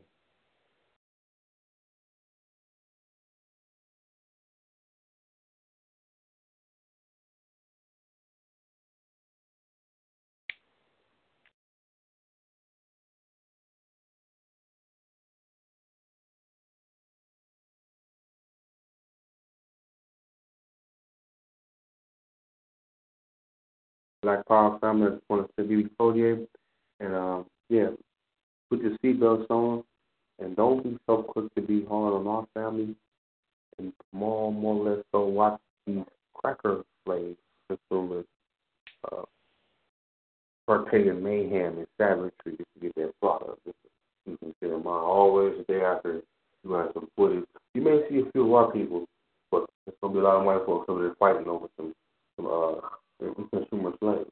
They they're the first consumer slaves. So something to keep in mind.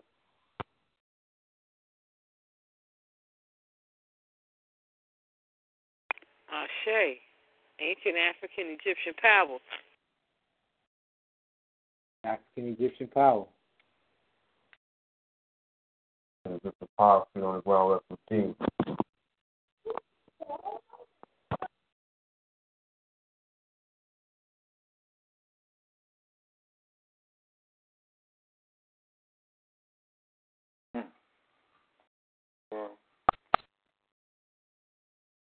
We got it moving, and we're going to come back at y'all on Saturday. We'll y'all with another show. Uh, Slaughterhouse Saturday, though, who's still betraying the African Revolution. Like I said, we got some brothers who will be coming in, and they're going to try to teach us about how we ought to sing. what this thing is about fallen humanity, not understanding. So, so y'all tune in, check this out. It'll be 10 p.m. Eastern, 7 on the west side, the west side. Any questions?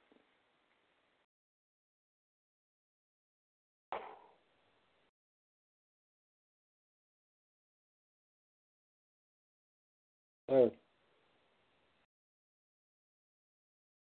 So since there's no questions, I, I do got a question. What happened to Nunu? Um, Brother Maker Rock gonna come on on Tuesday. This coming Tuesday. No, the past Tuesday. He was gonna come back on, but Maker Rock could come on this Tuesday. Oh, oh, okay. Yeah, he called me, and I had called him back, and uh, he said he was gonna get back with me and whatnot. But I never, I never called the brother back up. You know, I wanted to see how long this shit was gonna play out with his uh, his whole he's, him playing a rogue. Yeah, so.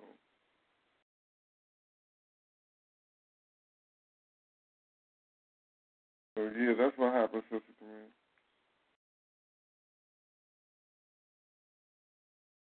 And I Check. talked to him after he talked to Maker Rock. Called me. Telling me that he was getting ready. I had uh, sent him a text and told him Rock can come. But we're getting. He's around. He's around. They going at each other one hundred percent. He he want to get away from it. They around. But uh, with that being said, though, we'd like to thank everybody for who came out and listened. I'd like to thank all my uh, thank all the family members. Thank the crew. You know what I mean? It's like a flight, man. It's easy riding, you know, smooth on the landing. You dig? Um, but we're gonna uh, go out the same way that we come in. And again, we thank for everybody for coming out tonight. Um, listen to the Feet on the Ground Radio. This has been uh, Think Tank Thursday with the family. Come back this Saturday, Slaughterhouse Saturday. Our show will be starting out 10 p.m. Uh, come on, come get it in. Praise Nat Turner, glory to Garvey, glory to the spirit of Dr. Khalid Abdul Muhammad, praise Harriet Tubman, glory to Ida B. Wells, glory to the spirit of Sister Fannie Lou. Beautiful Holy As you make plans this season, consider convenient COVID 19 testing from Quest. Get the same test hospitals use without a doctor visit. Simply order online, select from drive through or at home options, and get the results sent securely to your phone or computer. It's a great fit for your busy life.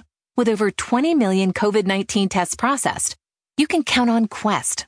So order your test today at questcovid19.com. That's questcovid19.com.